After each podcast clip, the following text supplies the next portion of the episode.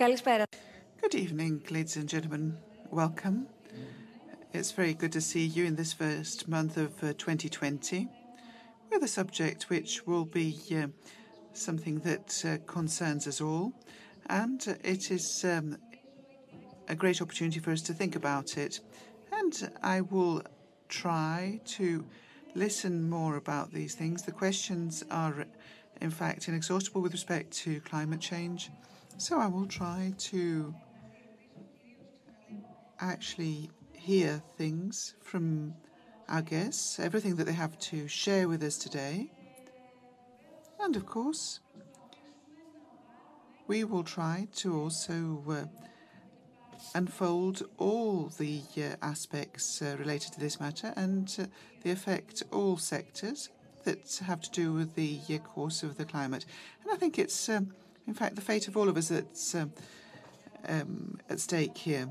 It, so we are the Dialogues of uh, Stavros Niarchos Foundation, and we're here in the um, uh, Museum of Natural History of Goulandri, and it is, in fact, uh, not by chance that we have chosen to be here, as is the case in all the dialogues of all the months. And this is true for all of you. So we'd like to welcome all of you who are here, whether physically present or through live streaming. And we're interested in listening to all of you, whether you're here or whether you are listening through the internet. And all of you who are uh, actually seeing what's happening here today through the social media, and you will be able to find the accounts of Dialogue, SNF Dialogues, uh, in Instagram, Facebook, and there also we receive your comments and questions.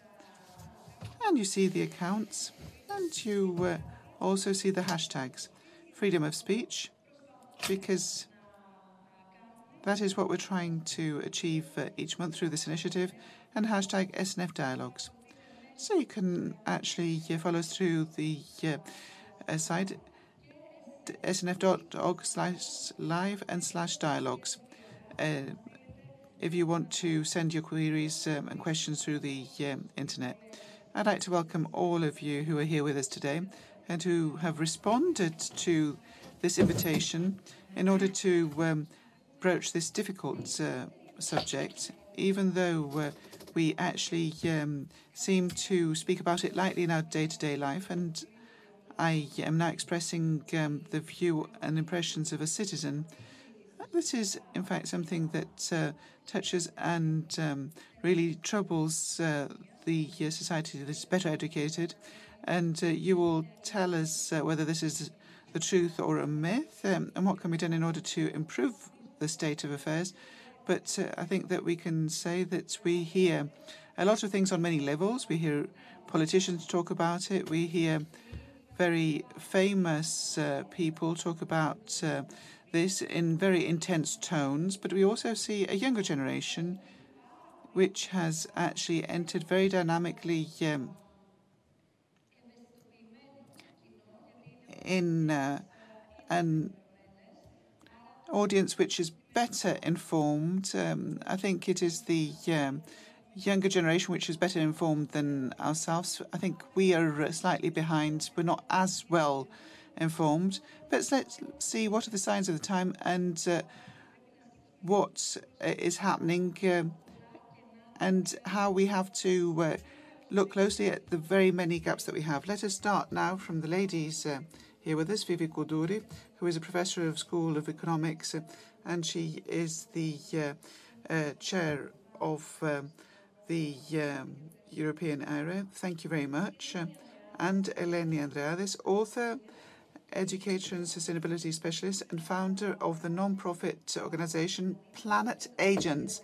Welcome, Mrs. Andreadis. We'd like to uh, also um, thank you. Mr. Gerasopoulos is with us. He is uh, the um, director of the National Observatory. And um, uh, we must say that in certain discussions, we have certain figures, not simply to impress, but in order to show a direction and to be able to help us understand through you how things can be best interpreted. And Mr. Iosif Botetzagias, welcome also. He's an associate professor of environmental politics and policy at the Department of Environment at the University of Aegean, and he um, will help us see how we uh, use words. And I say it uh, simply, but not simplistically, because we hear climate change uh, being spoken about by uh, people next to us from the moment uh, that we leave our home.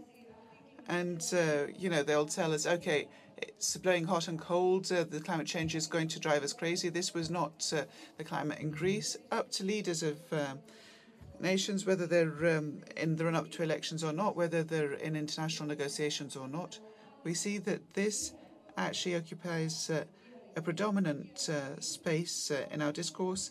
And from there on, we have uh, political axes and directions. but we have to see what is happening in terms of communication also. Uh, whether that is, uh, in fact, uh, a message that is put across or it's used in order to put across other messages. And we have also representatives of the WWF and Greenpeace.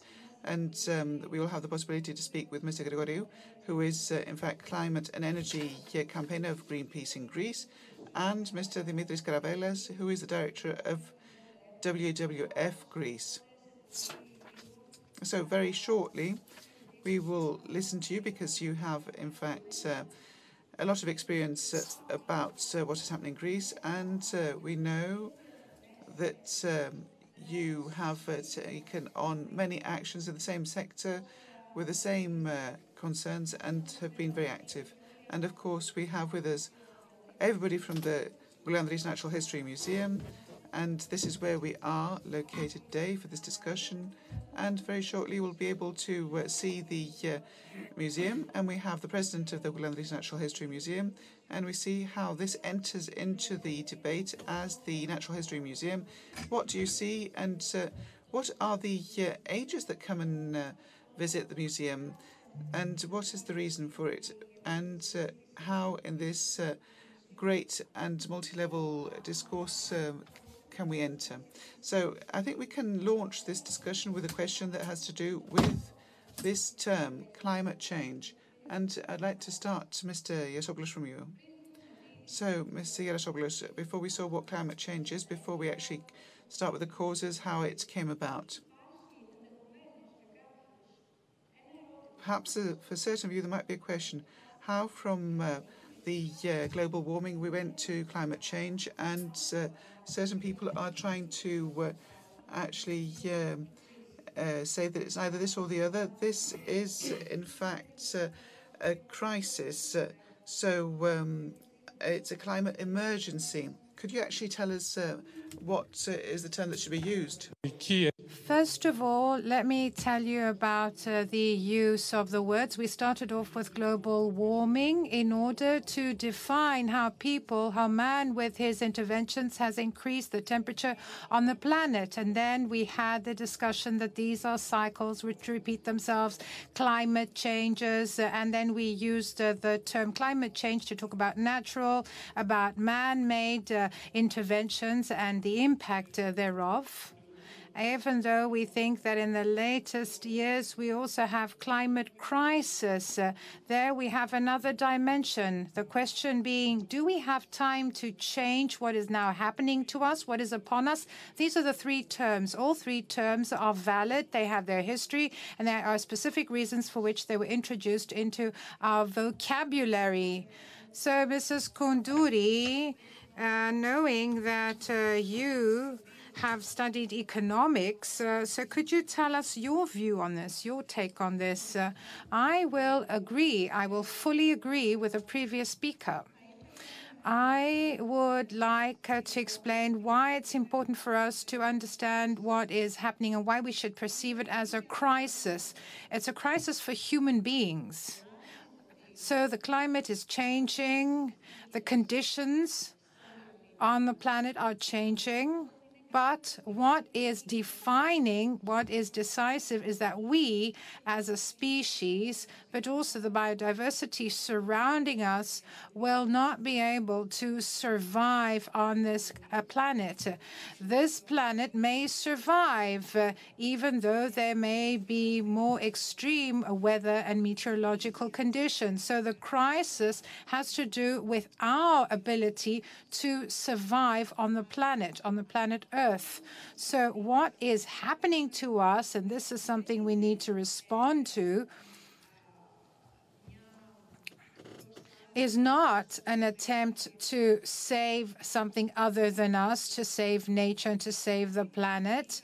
So we are now called upon to save our possibility to exist on this earth. And this is why we call it a crisis. And why is it a crisis for man? Because it appears that even though we have the technology and the money, the financial resources to uh, avert or halt, if you like, uh, the plus three, plus four degrees Celsius. Uh, talking about a rise in temperature here. So if we don't stop this from happening in the next few years, then the impact will be devastating and extremely negative for millions of people. So this is a crisis. It's a crisis because we have very little time. The clock is ticking. We really have very little time to change the course of events.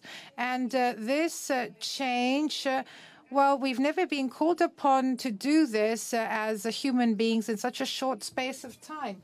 So we have a very limited time, and the change we must make is huge in order for us to be able to survive.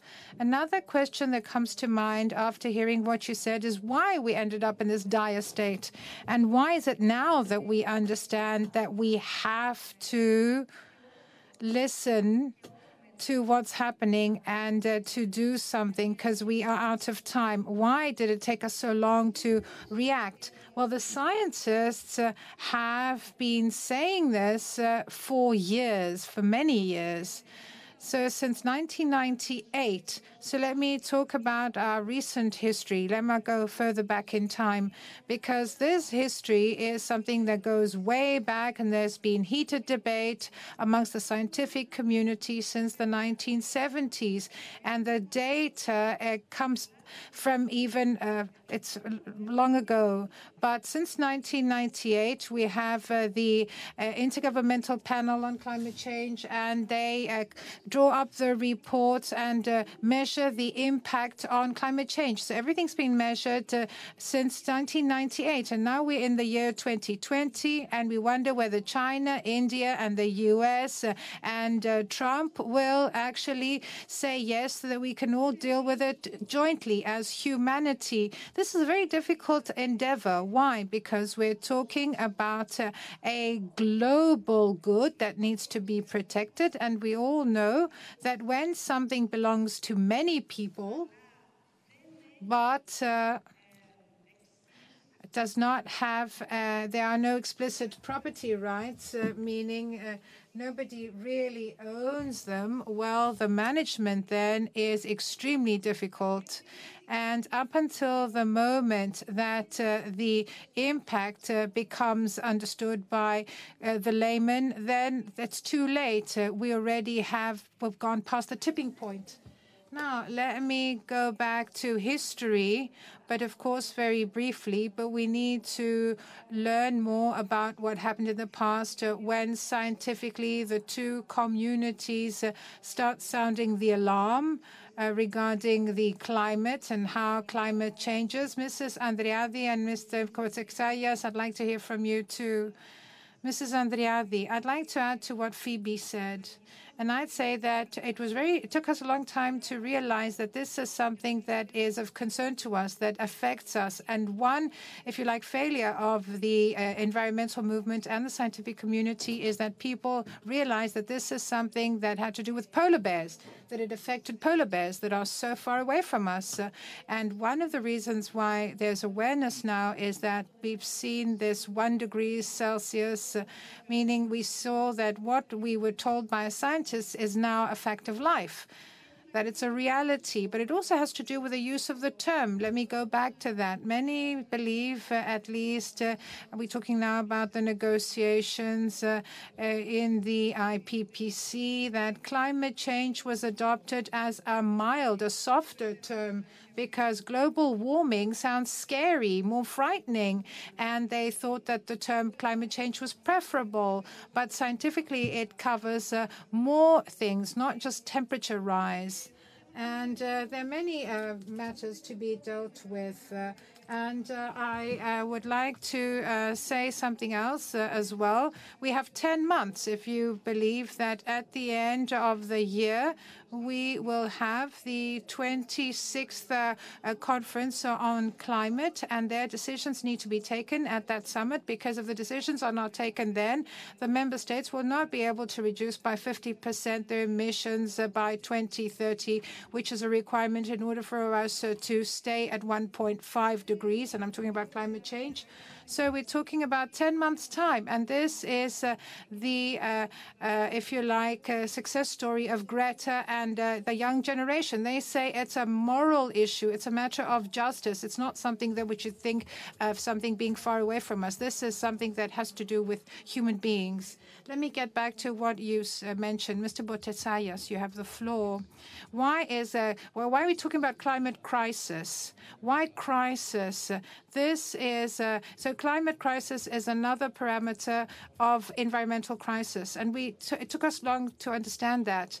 Then, in the 1950s, we understood for the first time, for example, that what we'd been brought up to believe, and this is something that came from the scientific community too, because we keep talking about scientists as if they can find all the solutions, but they also created the problem to a certain extent, and this is something we need to uh, admit. Uh, Uh, and discuss at a certain point in time. Why do you say this?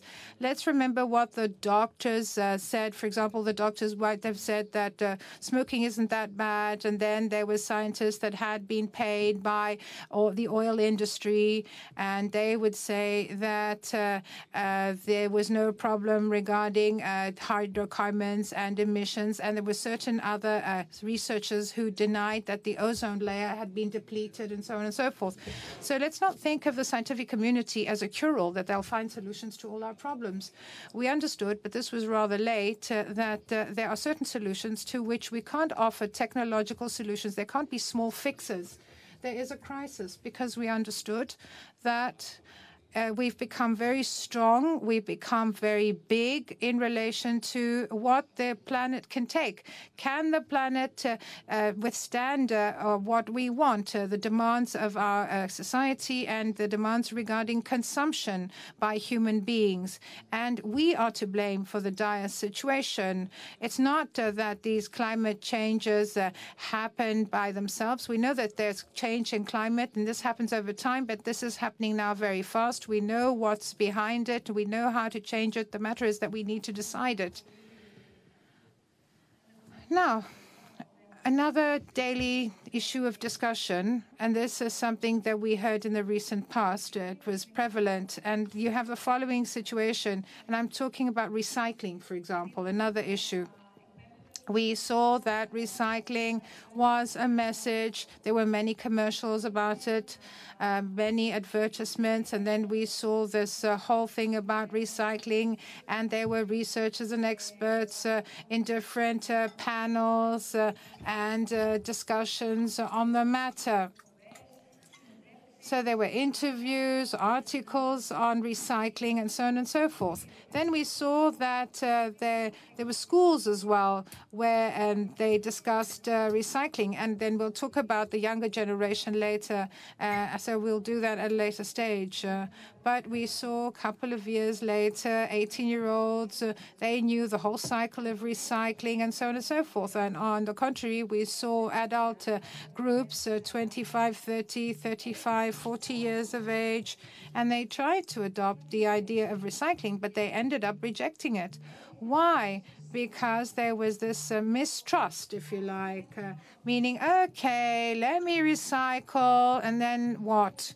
I put everything in the right bin if uh, we have a recycling bin by the municipality. But what happens afterwards with all this uh, uh, waste that is going to be recycled, uh, the recyclable waste? What happens to it? So should I recycle or are they actually uh, pulling a trick on me? Uh, so this is uh, something that many people have wondered. Then we can move on to something more specific after answering this question.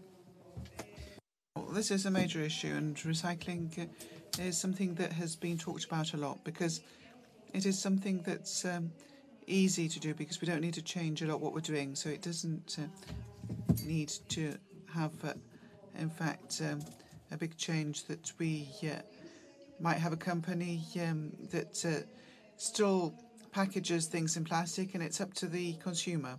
And the reason why it's been financed greatly uh, by companies in terms of education is that it's convenient uh, in many ways. So I think it's important to uh, talk about a reduction in uh, consumption, and young people already see it. They are rejecting consumerism.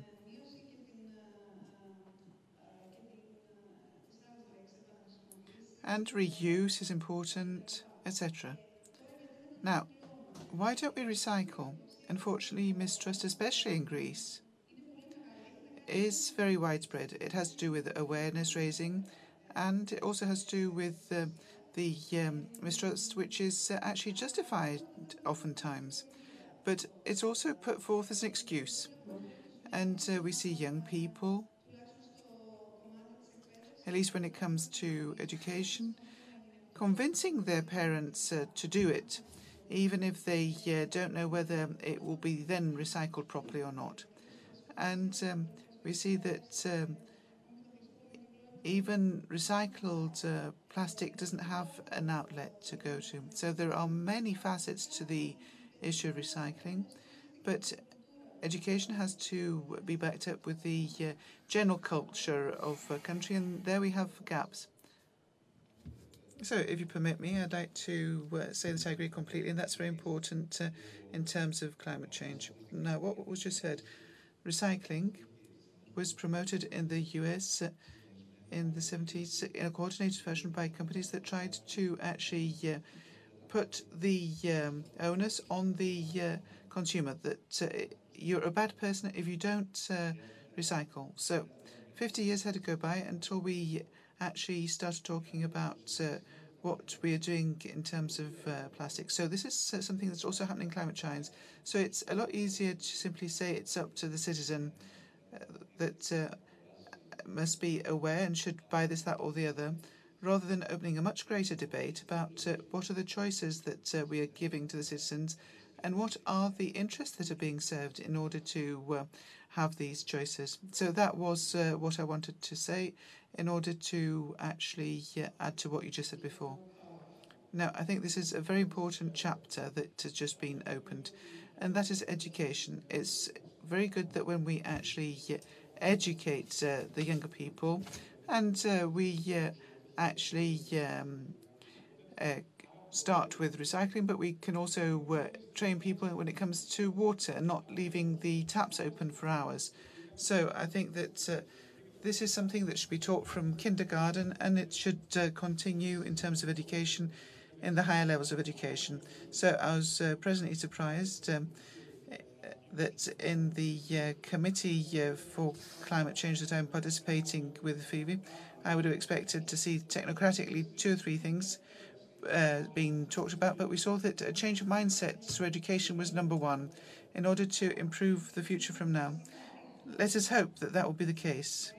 Yes, it's important to have the uh, possibility to explain the uh, result or prospects of any change you want to bring about uh, on a political or other level, whether on a national or local level, or even within the family. You have to explain it to people who understand. That is key. You have to find the way to explain it because uh, it's important for everybody to understand. Yes. So that means that you need education. So, for example, recycling is something important. Important in order to uh, reduce climate change. How many of us know this? Recycling is part of what we call cyclical economy. And um, okay, we'll get to that, don't worry. let's not go to the economy yet, but I started of something that has to do with our daily life. But the cyclical economy doesn't have to do with the economy. The the circularity of uh, production, it's called circular economy. So um, recycling is, in fact, part of the productive uh, model, of the circular productive model. And uh, if it is, um, in fact, uh, implemented, it can reduce the CO2 emissions and the emissions of other greenhouse gases by 45% from heavy industry globally.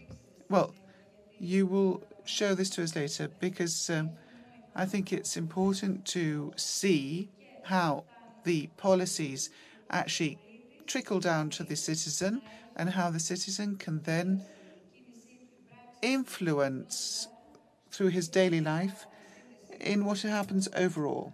So I think uh, this is, uh, in fact, something that's happening in terms of circular economy. We hear it, this referred to in many sectors, but this is uh, perhaps the most uh, important because it concerns us and the conditions in which we live, and we, I want to look at this afterwards. Now, as we all saw, at different instances perhaps,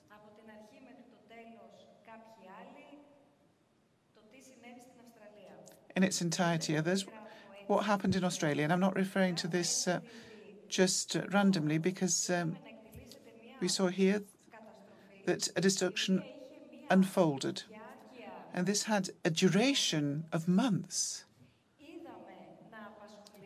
We saw that this issue was, in fact, in the news. Then it um, actually stopped being discussed, then coming back truly um, in a very um, apparent manner. And then we saw politicians talk about it and international relations being forged, etc. So we want to hear you uh, speak about this. And you can choose to do it from the perspective uh, of your choice. And you can see what actually came out of this destruction. And let me be a bit uh, more specific here. Here we saw tracts of land uh, burning, animals being burnt, and this unspeakable destruction unfolding over months. And we saw people talk about it, having we had communication strategy, we had the um, influence of uh, social media, people starting to speak about it, then stopping, and then everybody talking about it, misinformation, and uh, confusion reigned. And a question begs an answer. What, who will tell us what's happening? So I think that what's happening is obvious to everyone. We are confronted with a situation where very high temperatures coupled with very strong wind make it impossible to manage uh, wildfires. This is what happened uh, in Australia. And uh, that's a terrible picture with a charred kangaroo. But all this had been predicted. It's been said, it's been written, and why hasn't the why haven't measures been taken? Australia, even today, and we were uh, in. Uh, Madrid uh, a month ago, uh, well, we know that uh, uh, they haven't uh, agreed uh, to reducing GHG greenhouse gas emissions. And uh, this is uh, something they need to do on the basis of the Paris Agreement. So, Australia, even to this day, is not uh, a signatory of the Paris Agreement. As we speak, we are faced with a very terrible, devastating phenomenon. We see that the biodiversity of Australia has been decimated. Thousands of human lives have been lost. Property has been lost. People have lost trust uh, in how the state manages uh, the situation. People don't believe in politics anymore. But you see, you still see that uh, they still don't sign the Paris Agreement. Uh, for me, this uh, is uh, a political incapacity, if you like. It's political failure, the failure of the politicians. I think it's the political leaders that have failed dismally. It's a lack of uh, political will. No organization, no people, young or old, should uh, need uh, to put pressure to bear so that the politicians of the country finally sign the Paris Agreement because they need to deal with the situation right away without further ado. Let me just add to what was said. Uh, what we see, as Phoebe mentioned, is something that had been predicted. Uh, just this year in the summer in Siberia, we saw fires. Uh, we saw that an area the size of Belgium was burnt. We saw fires in the Amazon in the month of August, and a huge area was burned to a char. I think it was the size of Hawaii, Connecticut, New Jersey, and New Hampshire together combined. And today, now in Australia, the area burned was the size of the UK, the United Kingdom. And this happened just in one year, in 2019. In 2018, we had the fires in California and uh, and Malibu, etc. So this is something we've seen. But we're only talking about fires here. Yes, it's not a coincidence. On the, the 17th of December was the warmest day ever recorded in Australia, 42 degrees, uh, 40 percent. Mr. Gerasopoulos can correct me. 40 percent uh, uh, less rainfall. So we're talking about things that could have been predicted and were predictable. Now the irony here is that Australia uh, well, in December, they actually didn't want to help with the agreement. And let me say that the biggest coal exporter worldwide, Australia. And unfortunately, the Australian government and all the politicians are heavily dependent on the coal lobby. And uh, what we see is a miniature of what's happening worldwide. And of course, we have the opposite view. Mr. Gerasopoulos, uh, you can uh, say th- something on this, uh, if you don't mind. And this is uh, something that's been heard. This voice uh, has been heard. And I don't know what the percentage is. There, there were some people who said that because the measures were not implemented against the spreading of fires, I'm talking about wildfires, forest fires and the measures that had been taken in the past. Because uh, the measures were not taken, this is why the spread of the fire was uncontrollable. Well, this could be the case, but let us understand the link with climate uh, change and what actually happened in Australia. You saw the order of magnitude. Uh, it's uh, the size of Greece. 100,000 square kilometers in Greece is 130,000 square kilometers. It's as if we lost the whole of Greece. Let's look at the map. there was a graph that was published, and here it's like I take one part and I isolate it. I don't really know what I'm reproducing, and people thought that all these fires were in progress. So uh, let's look at it because here we have uh, misinformation if you don't look at the information in detail. This is a 3D image. It's based on data, data that record uh, different fires from the 5th of December to the 5th of January, but not happening at the same time, but in total, if you like. They were not all burning at the same time. This is the total burnt area. So, uh, different uh, uh, search surveys in Canada in similar fires showed that climate change is responsible because it increases twofold or fourfold the possibility of a fire breaking out in an area. That's one thing. And number two, and this is even scarier, it increases sevenfold the strength of the fire, the blaze, how strong the blaze will be, and how much area will finally be burnt. A similar fire in Australia occurred in 2009. We might not have known it. 173 people were burnt to death. So this is something that has happened. There's been a precedent. Uh, climate change is responsible responsible for the fact that instead of seeing this happen every 50, 100 years, it happens more often than that. This is this the answer to those who say that there is no climate change, uh, that there is no climate crisis? Because climate change is not necessarily something negative. So uh, many people deny the climate crisis. They say climate changes. It's normal that it changes because the tools that you researchers have can make forecasts for 30 years and not for a longer period of time. So if we go back to the indications that you've had from the past and the different machines you used for measurement and not what we had, what do you say? Uh, this is not true.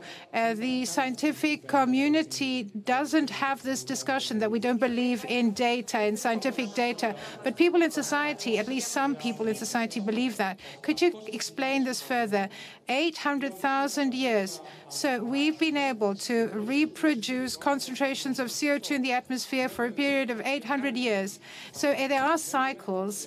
It used to go up to 300 parts per million, and then it went down. It fluctuated. So there was cycles, and these cycles lasted several thousands of years. Now, from 1950 to the present day, starting with this 300, we've now reached 420 ppms. So instead of the cycle going down, we have the spike. We see that the line goes up. This is man-made. It's a man-made intervention, and we don't know how the planet will actually react. But we do know what's happening because now we can have forecasts based on the models that we have. We can see what's going to happen 100 years from now, and all these models show the same thing. They all point to the same in the same direction, and they show that we are at a turning point. Uh, it's very important because, of course, if we take measures now, they won't have an effect immediately. 30 to 40 years will be needed for the results of these measures to be visible. Even now, if we maintain stable the CO2 emissions, the temperature of the planet will increase in the coming decades by at least a half a degree. So we need to take immediate measures and measures that will reduce emissions and not only keep them stable. Now, a few years ago, we had uh, also even deadlier forest fires. And the question is, how many of you will remember the uh, forest fires before 10, year, 10 years ago, rather? Um, because they did not exist.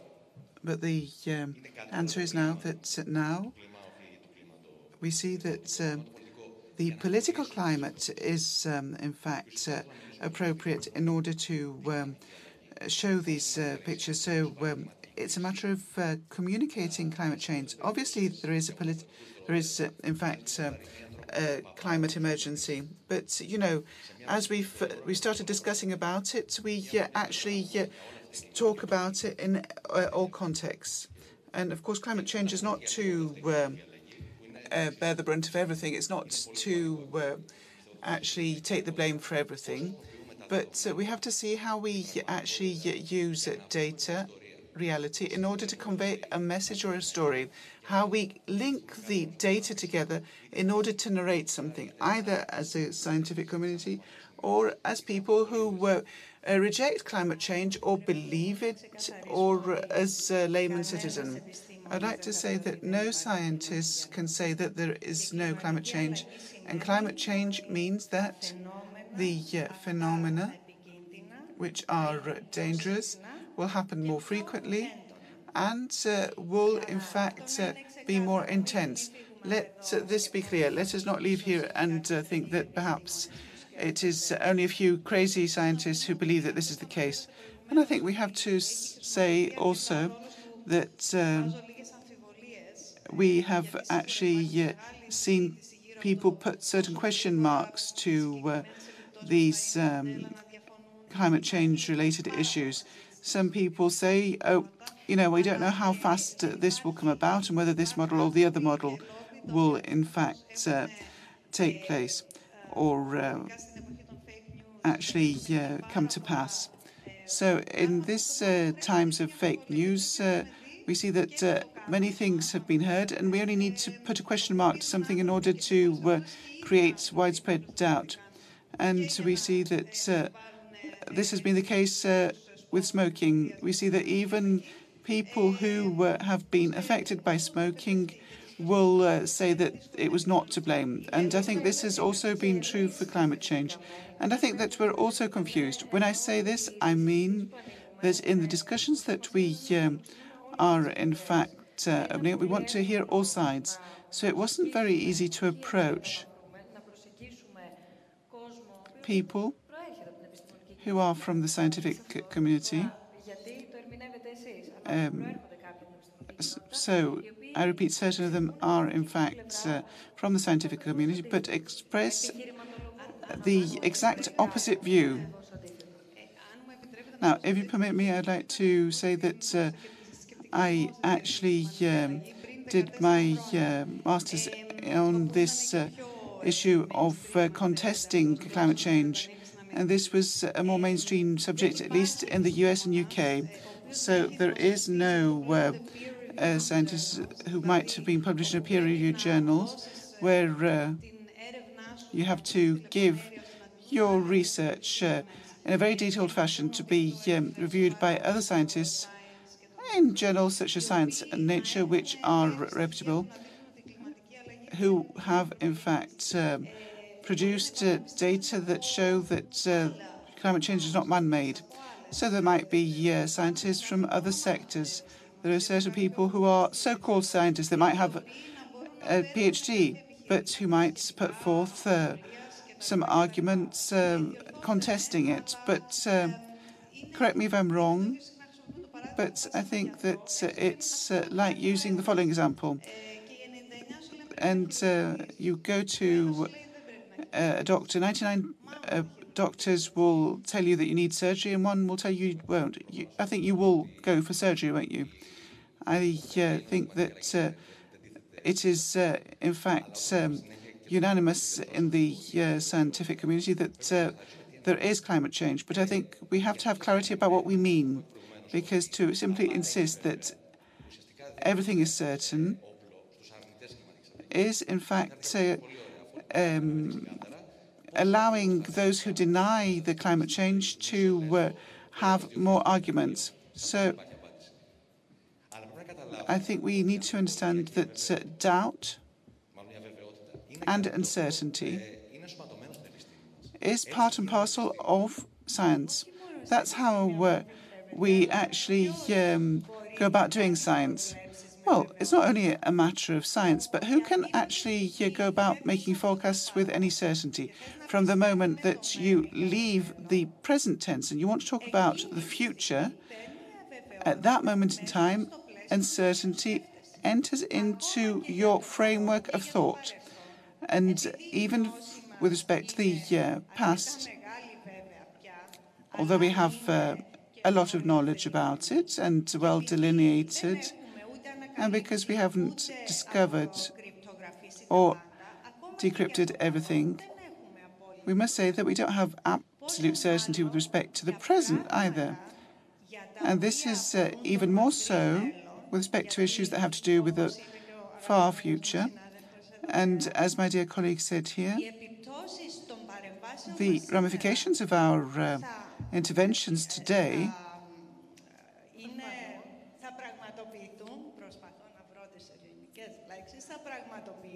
will be felt in 30 and 40 years' time. So, in order to say that, dear politician, make this investment realize this project in order to mitigate these uh, consequences? Well, when you do that, you're talking in a frame of uncertainty. And also, you have to actually yeah, understand that we have uh, uncertainty and deep uncertainty. So, when we're talking about simple uncertainty in um, a short time frame,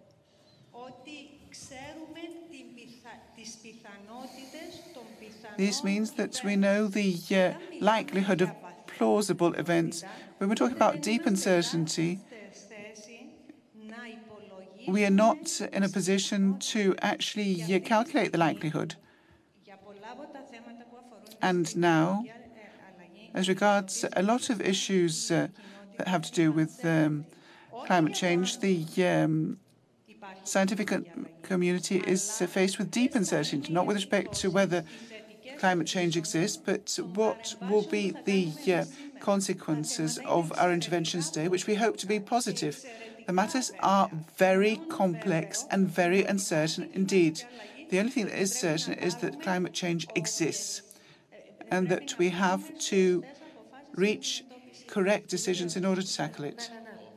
Now, I'd like to illustrate my point with an example, and I agree completely. I would like to simplify things because Trump afterwards comes and says, okay, there's deep uncertainty, as you scientists say, and I can actually um, do something today, and you're not certain what will be the result. Now, we had uh, the following example given by Snyder, who recently died. And he says that we're not completely certain, but we have to do something. So he said, imagine that you go for a routine checkup to your doctor, and he gives you a chest x-ray, and he says, oh, there's a shadow there. And the doctor will say, I don't know what it is. You have two choices. Either we'll run some tests now that costs uh, um, some amount that uh, uh, might not give any results, and that will be your money down the drain. Or you can come six month in six months' time, and we can have a new uh, X-ray, and we'll see whether this uh, uh, shadow grow big, and then we'll know what it is. And the then the question that uh, Snyder asked was, "What will you do?" So, depending on the answer that you give here in this uh, example, we have also the response that we should give to climate change on the basis of our knowledge today. So, uncertainty, it's good that we mention it. The scientific community knows about it. So, so, curiosity and uncertainty is what makes the scientific community search and search. But we are more certain than what we are discussing now. Our uncertainty, our uncertainty is whether we will have 4.2 or 4.5 uh, global warming uh, degrees temperature. So, it's not that we can reduce. Uh, the uh, temperature. You all seem to be in agreement. I want to say one last thing. Unfortunately, there are not two sides because you say we look for the other side, but there is no other side here. And this was the problem with the mass media, and this has been the case for a long time now. And the reason why this discussion didn't proceed is they always wanted to hear the other side. But there is no other side. Well, this is not a valid argument. Uh, it's not whether there is another side. Uh, so uh, we uh, believe in dialogues, uh, and we always need to hear the other side, whoever expresses it, uh, and it is expressed by some. It could be socially, it could be by citizens. Uh, there are people who disagree. You can't say that everybody is in agreement. Uh, now, in relation to the mass media, in order for us to be precise here, we enter into a discussion on how climate change was approached as a subject. It's not uh, whether we wanted to hear the two sides. There are other cases where we don't have two sides expressed. So I don't think that's where the problem problem lies. No, you misunderstood what I wanted to say. That's not what I meant. What I mean, as I said, I've done research on this matter because uh, the mass media wanted uh, to have scientists who would say the opposite, because this is the nature of the mass media. They want to have an argument and a counter argument. They have one person saying one thing and another person saying the opposite. But this is not the case here. There is uh, no other uh, side. Uh, I'm not talking about uncertainty. I'm talking about whether the climate case is upon us or not. There is no other side, no other voice. There is climate change.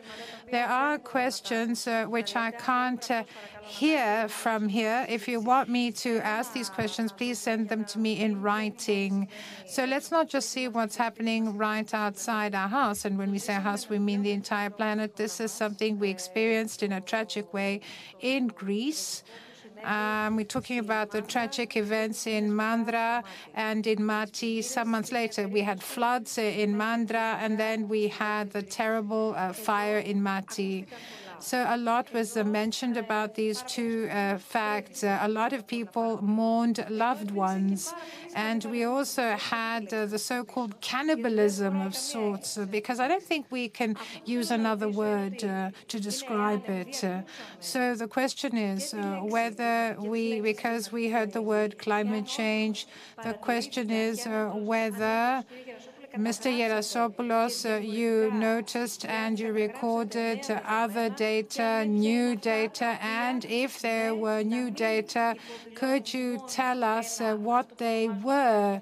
And maybe it's not just uh, describing an extreme weather phenomenon, but that something has changed in actual fact. As you know, as you know, in both cases, the National Observatory, with its interventions and measurements, played a leading role and it tried to uh, handle the situation as best as can be. Let's talk about the floods in Mandra. Now, in Mandra, within six hours, the rainfall was two, over 200 millimeters of rain in Elefsis for the whole year, we only had 370, meaning in six hours it was raining and it rained half of what uh, rain, rainfall you would have, half of the rainfall you would have had in a neighboring area in a whole year. So it's the intensity and the frequency of such intense phenomena will be greater. Is uh, climate change the only uh, culprit here? No, because if we didn't have illegal buildings where uh, riverbeds uh, were being built over, or uh, we know that sometimes we had interventions that were made very late uh, and uh, maybe there was poor maintenance. So the phenomenon would not have been on such a scale.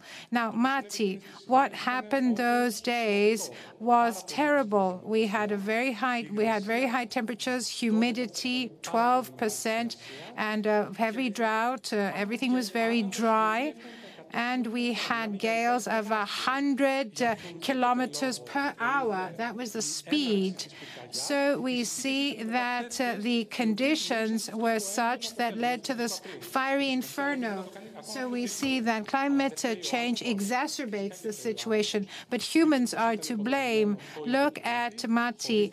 We didn't have way out. We didn't have any exits. See how Greek society is organized uh, and the Greek for example, there are no MOU and cooperation agreements in place. So you have a combination of climate change and uh, human uh, fickleness, if you like, uh, or lack of insight and perspicacity. This is what leads to these terrible results. Would you like to add anything at this point?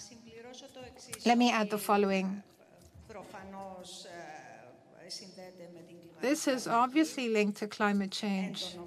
Are we talking about intense phenomena, extreme conditions? Unfortunately, this frequency will increase, will in rise. And what is of great importance is that we have human interventions in certain areas which play the role of the catalyst. Why? Because uh, they are completely wrong and that they're not in line with EU specifications or international specifications for proper urban planning and uh, for management of water resources and so on and so forth. Protection measures, mitigation measures uh, against fires and so on and so forth. So what happened uh, was going to happen anyway. It was an accident waiting to happen because we had a combination of uh, bad human intervention and uh, the uh, climate uh, change, which exacerbated the phenomenon. Before we move on to the different measures, because you mentioned some quickly, especially in your first opening statement, and I think you already agreed on this, i.e., that the scientific community all these years and from very early on has said that there is a huge problem. And Mr. Botetzagias, you talked about uh, also the scientists uh, who are guided or misguided. And we can watch a little video, which is a short video, and it shows a recent part of our history. And then after the video, I want you quickly to tell us uh, when the states start discussing with one another on this phenomenon and why and at what level. So it's important to find out when and why. You say that politicians don't listen, that politicians don't listen to the scientific community. So when do they start listening to the scientific community? And uh, how do they actually use uh, the uh, message portrayed by the scientific community? And uh, we're also talking about the negotiations, the famous negotiations, and sometimes the rest of the community watches. Uh, we're just observers, and this is a matter of heated debate uh, in society. And of course, sometimes we ignore certain parts of the puzzle, certain pieces of the puzzle. So let's take a look.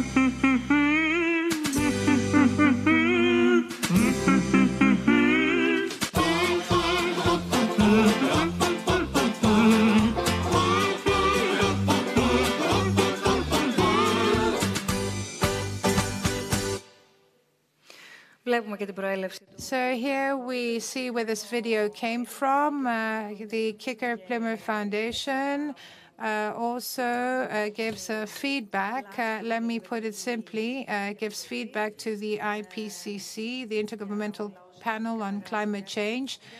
So let us uh, now see how this international map uh, is created and when countries start negotiating and talking and communicating with one another and sharing their concern. And uh, we're talking about global players in this case.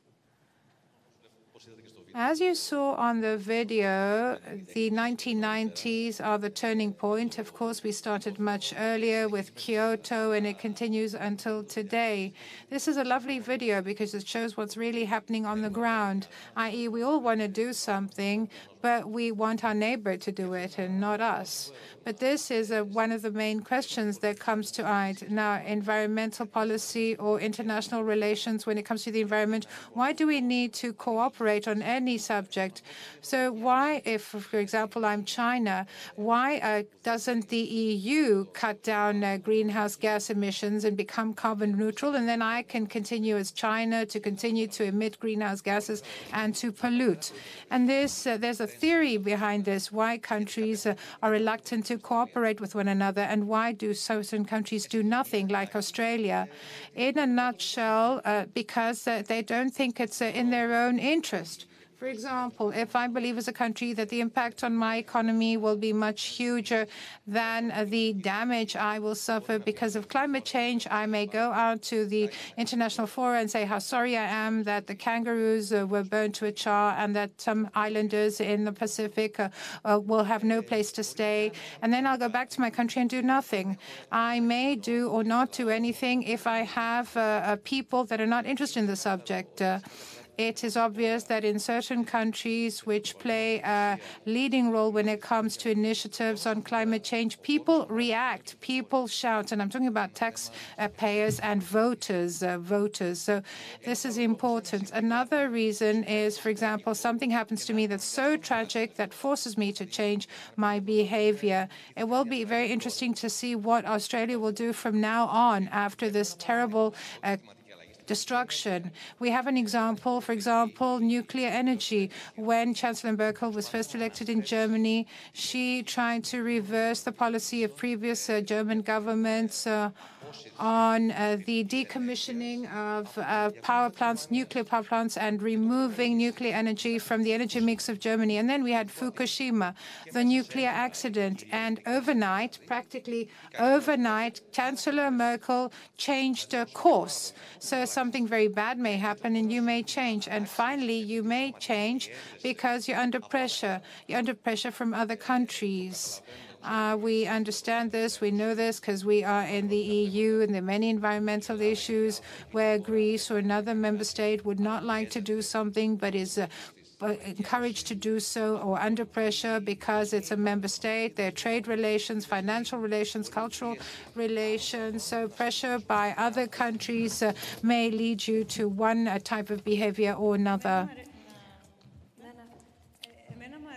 I always like to start from 2015 and to talk about recent history and when I enter the amphitheater or when I enter uh, an auditorium for a public lecture because I believe that recent history is very important. So 2015, 193 countries in September of 2015 in New York uh, co-signed the SDGs, the Sustainable Development Goals, Agenda 2030.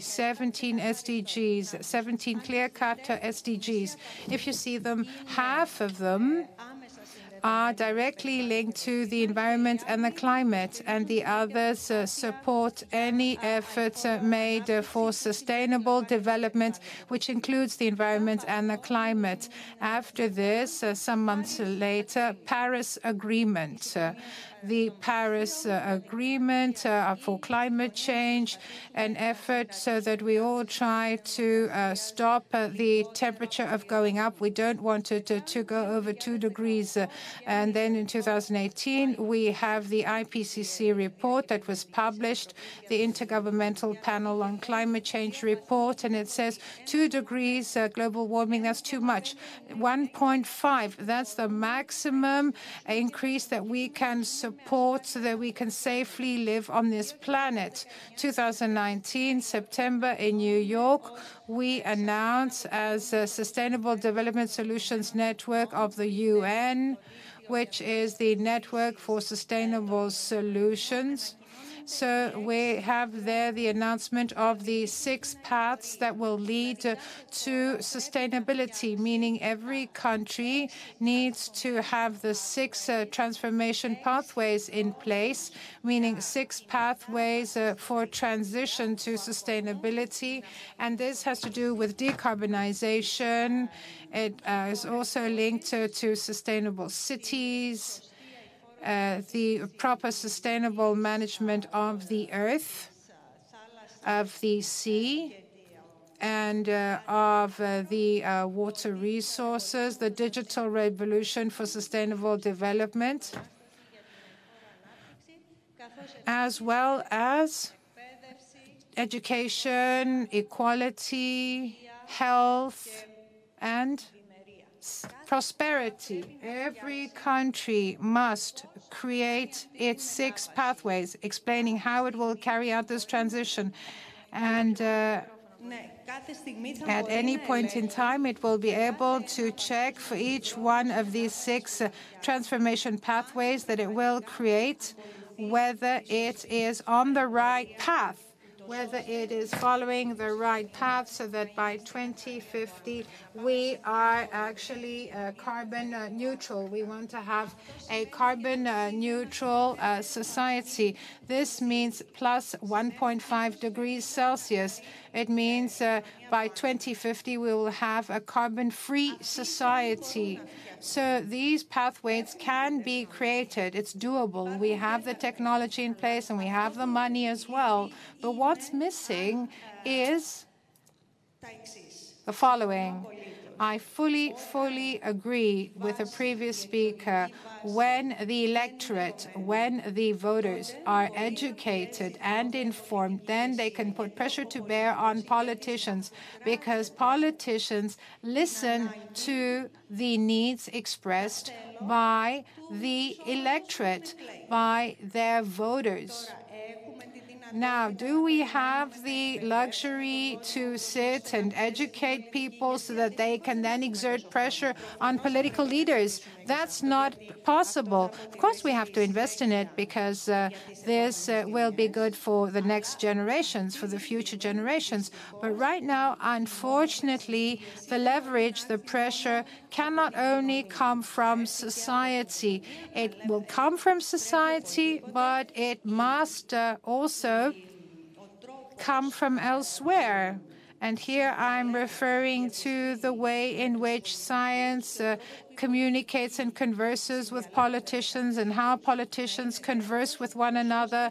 This must be done in such a way so as uh, for us uh, to be able to have this transition, uh, this uh, move uh, to a clean, a carbon neutral society and economy by 2050. Now we have the new Green Deal in Europe, and this is overwhelming. Why am I saying this? I'm not saying that if uh, Europe becomes squeaky clean and uh, carbon neutral, that climate change will be stopped. Uh, we uh, know that the EU is not a big emitter, a big polluter.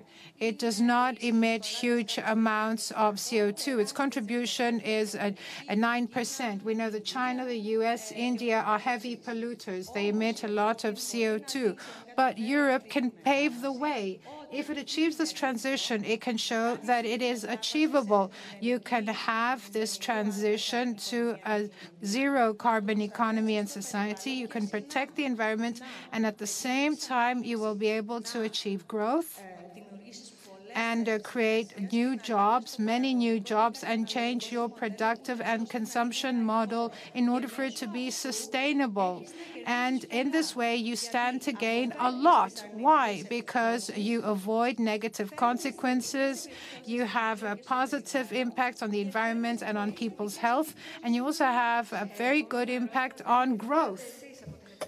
Next question is uh, something you uh, have put uh, as part of the uh, committee that you've established here in Greece in order to uh, actually uh, be very practical. Because um, we see that the politicians might listen the, to the uh, to the people and to uh, shape their agendas on the basis of trends. Because people, and especially politicians, like uh, to follow the trends. And I think this is all good and well because this is how things um, stand. But uh, what about ourselves? We say, okay, um, is that enough? We have uh, information about this and the message is uh, conveyed. But there are um, organizations that act through the citizen and next the citizen and together with the citizen.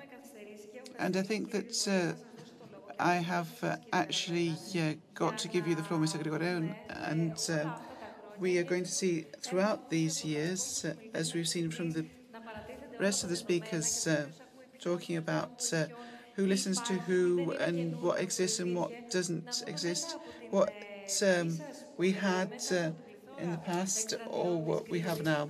That's three, through the Greenpeace uh, campaigns and through activism, what you have actually seen internationally and also in Greece. Well, thank you, Ms uh, I'd like to thank the Foundation for its invitation, the excellent de debate uh, today, and the uh, Natural History Museum for uh, being our host. A lot of questions have been put, and I could speak three quarters of an hour just commenting on what has been said. I'll start with three points in mind. I'll take a step back if uh, you permit.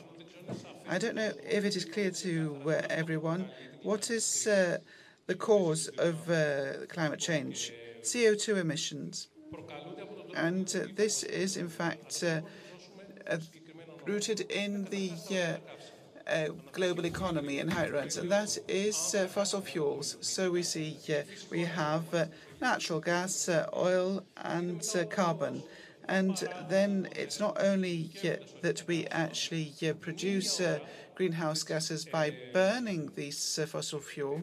At the same time, we're also affecting the way that uh, the uh, planet actually uh, absorbs uh, CO2 by depleting the natural ecosystems either through industrial and farming, mainly industrial farming, but also the way that we actually deplete the forests and that um, we um, influence the oceans. And I say this not to not to uh, uh, actually uh, broach the matter of recycling.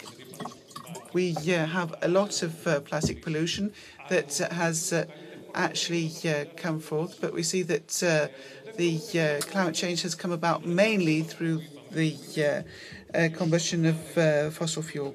And we see that the panel has said that this is a matter of survival. If we go over 1.5 degrees, and Mr. Gerasopoulos can explain this better, the uh, fear of the scientists is that we will have uh, mechanisms put into place which will bring about further uh, increase of uh, temperature. These are the feedback loops.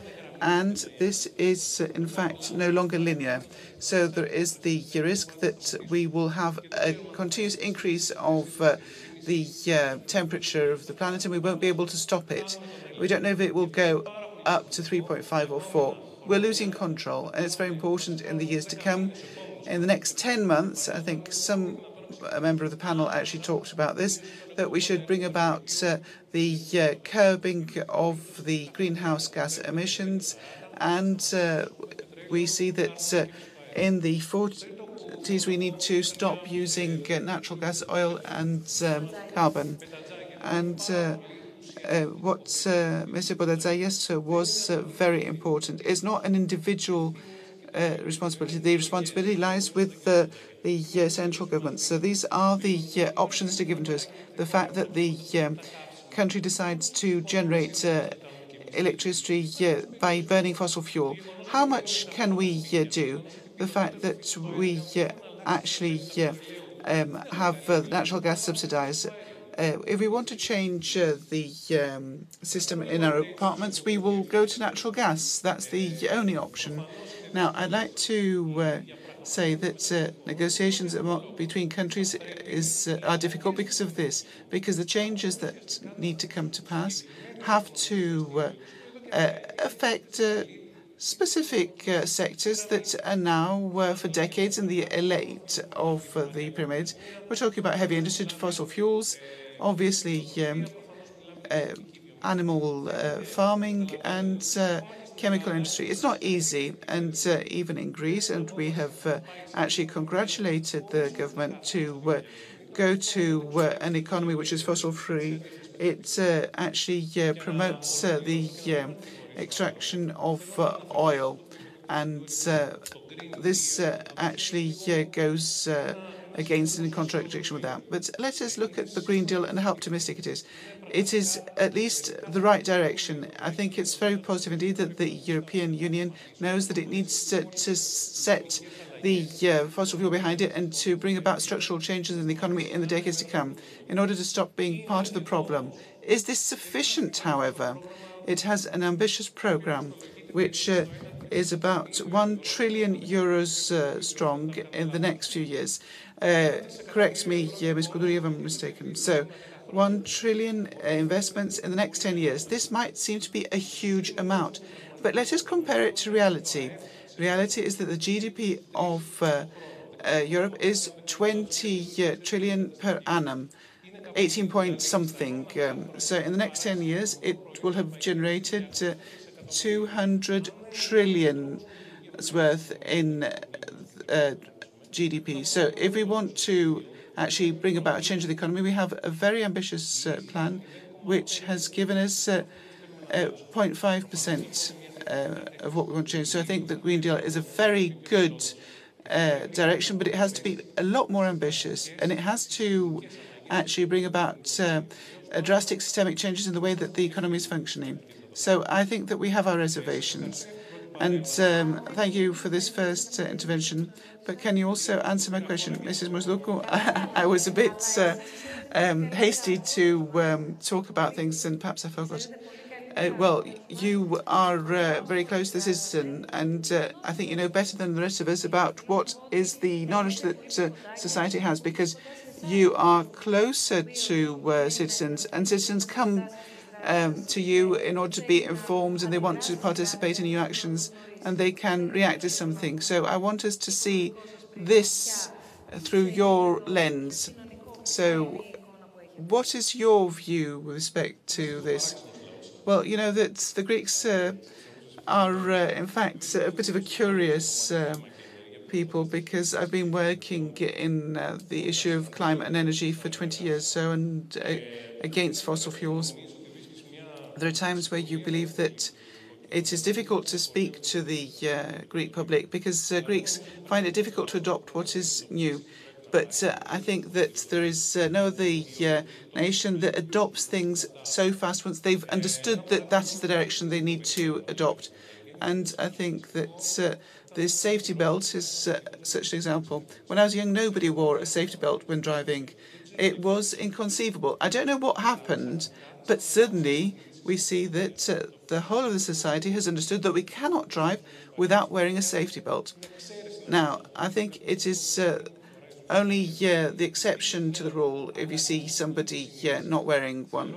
So there's been a huge uh, mind shift in uh, Greeks. So I think that if the central government gives specific and meaningful directions, the Greeks will follow suit and do so fast. I think that the Greeks love the environment and they want to see these uh, changes uh, come about. There is a fear, and I would like to uh, uh say this. Um, uh, there is a fear of transition and change, whether we're talking about uh, lignite in Macedonia and whether there are, in fact, certain areas where projects have to be done in terms of renewables. But I believe that if we toe the line together and we work upon the solution. As Mr. Kudur said, there are technical solutions available, and I think we have to start to uh, adopt them on a central level. I think that uh, the Greeks will be able to uh, make leaps and bounds in the right direction. So here I have a whole set of questions that have come, and I would like uh, your answer.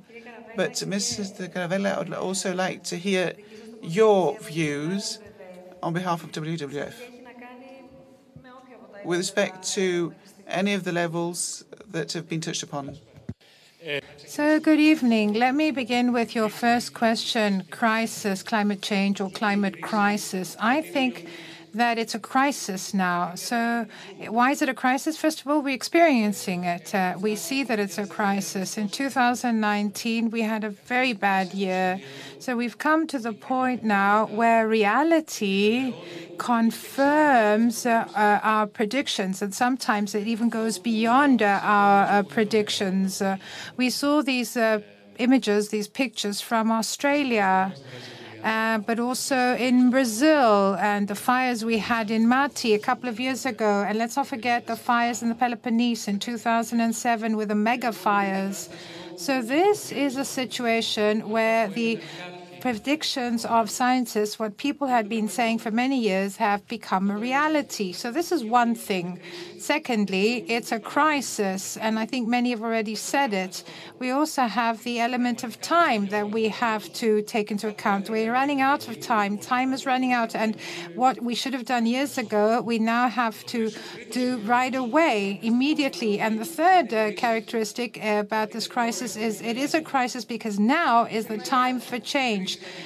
we know that it's a harbinger of uh, the need for change.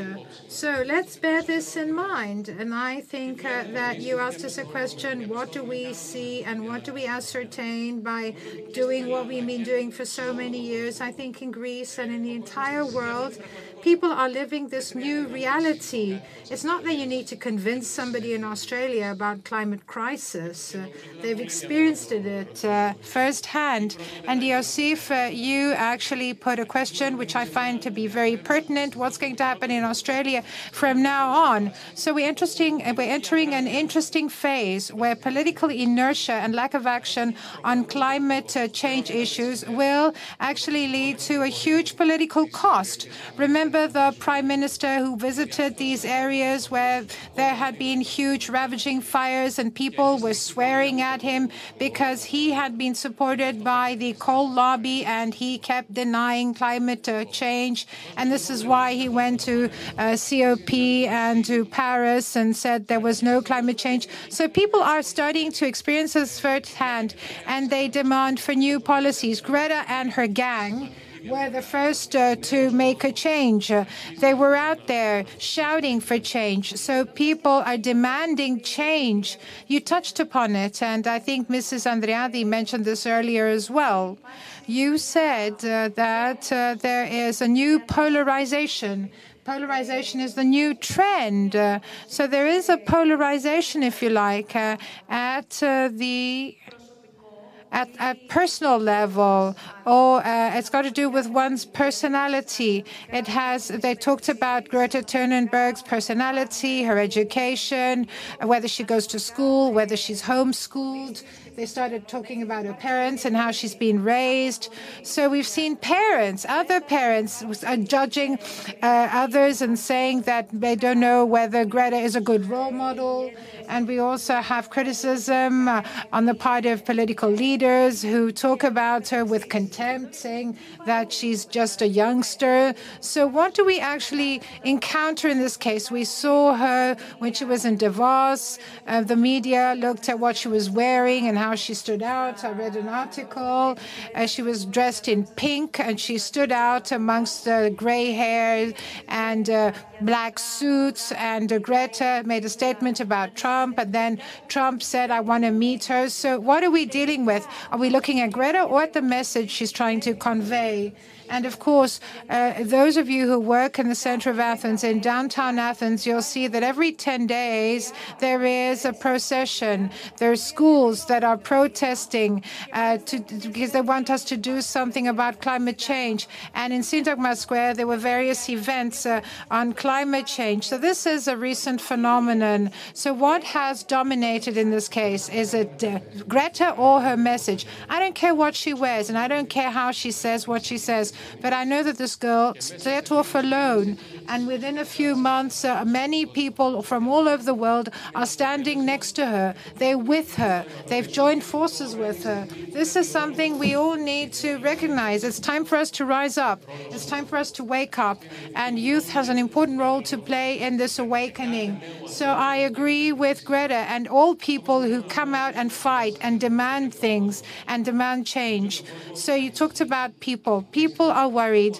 They are aware of what's happening. But what we haven't been able to do, even in Greece, is for us to realize the connection of these things amongst themselves. Takis talked about fossil fuel.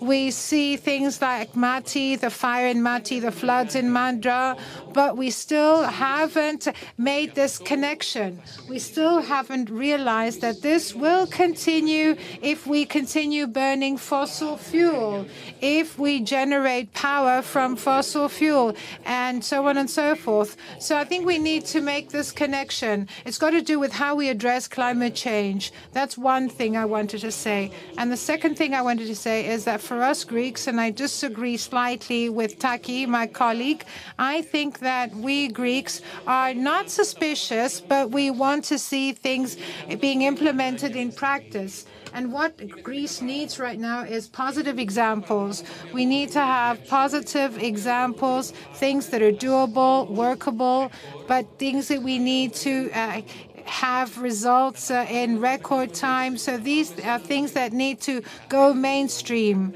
But uh, we must all look forward. We must all move forward in the same direction. That being forward, we can't actually move away from uh, coal, lignite that is, and talk about hydrocarbons to, to generate power. We can't give subsidies, heat subsidies, instead of giving subsidies for insulation. So we all have to move in the same direction. And we have some positive examples. We were lucky enough to work with many on an initiative on the island of Tilos so that Tilos could become the first green island. This took some time, but it's a success story for Tilos and the local community. But you had a municipality that believed in going green. So this has to happen all over Greece if we want to get good results. So let me now put the questions uh, asked by the audience uh, and uh, by others uh, as well.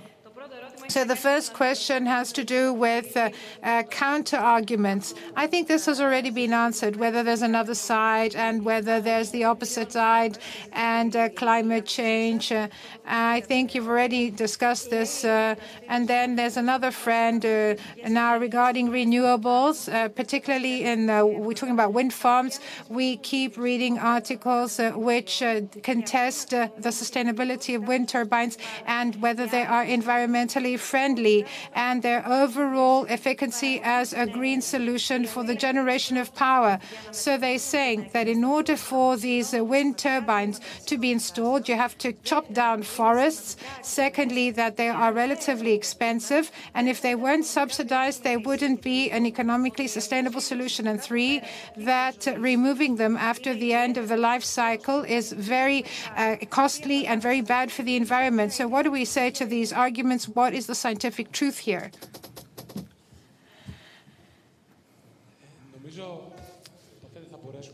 I don't think we can have uh, the pie uh, uh, and eat it too. Uh, we need to come to a compromise. And uh, we can say that we will have these solutions, but we will try to also protect the environment and biodiversity when we use such solutions. Now, climate change for Greece. I don't think that anybody doubts that the wind and the sun in Greece can be used to generate electricity. These are renewable sources of energy. Before you move on, there's a second question on the same subject, which says that they fill our mountaintops and islands with wind turbines. Some destroy our nature in the name of uh, climate uh, change and addressing climate change without actually finding a sustainable solution. Can I answer this uh, question? All human interventions have an impact. None of them have zero impact. unless, uh, for example, we actually live in forests uh, near the springs. Uh, hydrogen. Hydrogen is a good solution too. We'll discuss hydrogen later on as a source of energy. Now, wind energy, sun, uh, geothermal energy. All these forms of energy have a much smaller carbon footprint and environmental footprint than fossil fuel. This is known to everyone. It's very obvious, and I think it's wrong to go down that road. Fossil fuels are the ones whose use uh, for electricity generation have created this uh, greenhouse uh, gas uh, uh, problem uh, phenomenon. They're the ones that led to climate change because the gases that they emit stay in the atmosphere for thousands of years. So if we stop using them now, these gases won't disappear from the atmosphere. Now, if uh, wind uh, farms have a negative impact on the environment, yes, uh, they do have uh, some negative uh, consequences, but we always have to uh, carry out a cost benefit analysis. and here we need to include the financial cost, the environmental cost, and the social cost. And uh, the same, uh, we also have to think of the benefits, not just the cost. In the last 30 years, and I've been all over the world, and I've been carrying out cost benefit analyses for renewable sources of energy. So, in all these years, uh, never, and I'm talking about a span of 50 to 100 years. So, in the, this period, there hasn't been one time when renewables uh, were uh, more uh, costly uh, for society or less beneficial for society, the environment, or the entrepreneur than fossil fuels. So you always have to make this comparison. So I think that the only way is forward. We have to use renewables.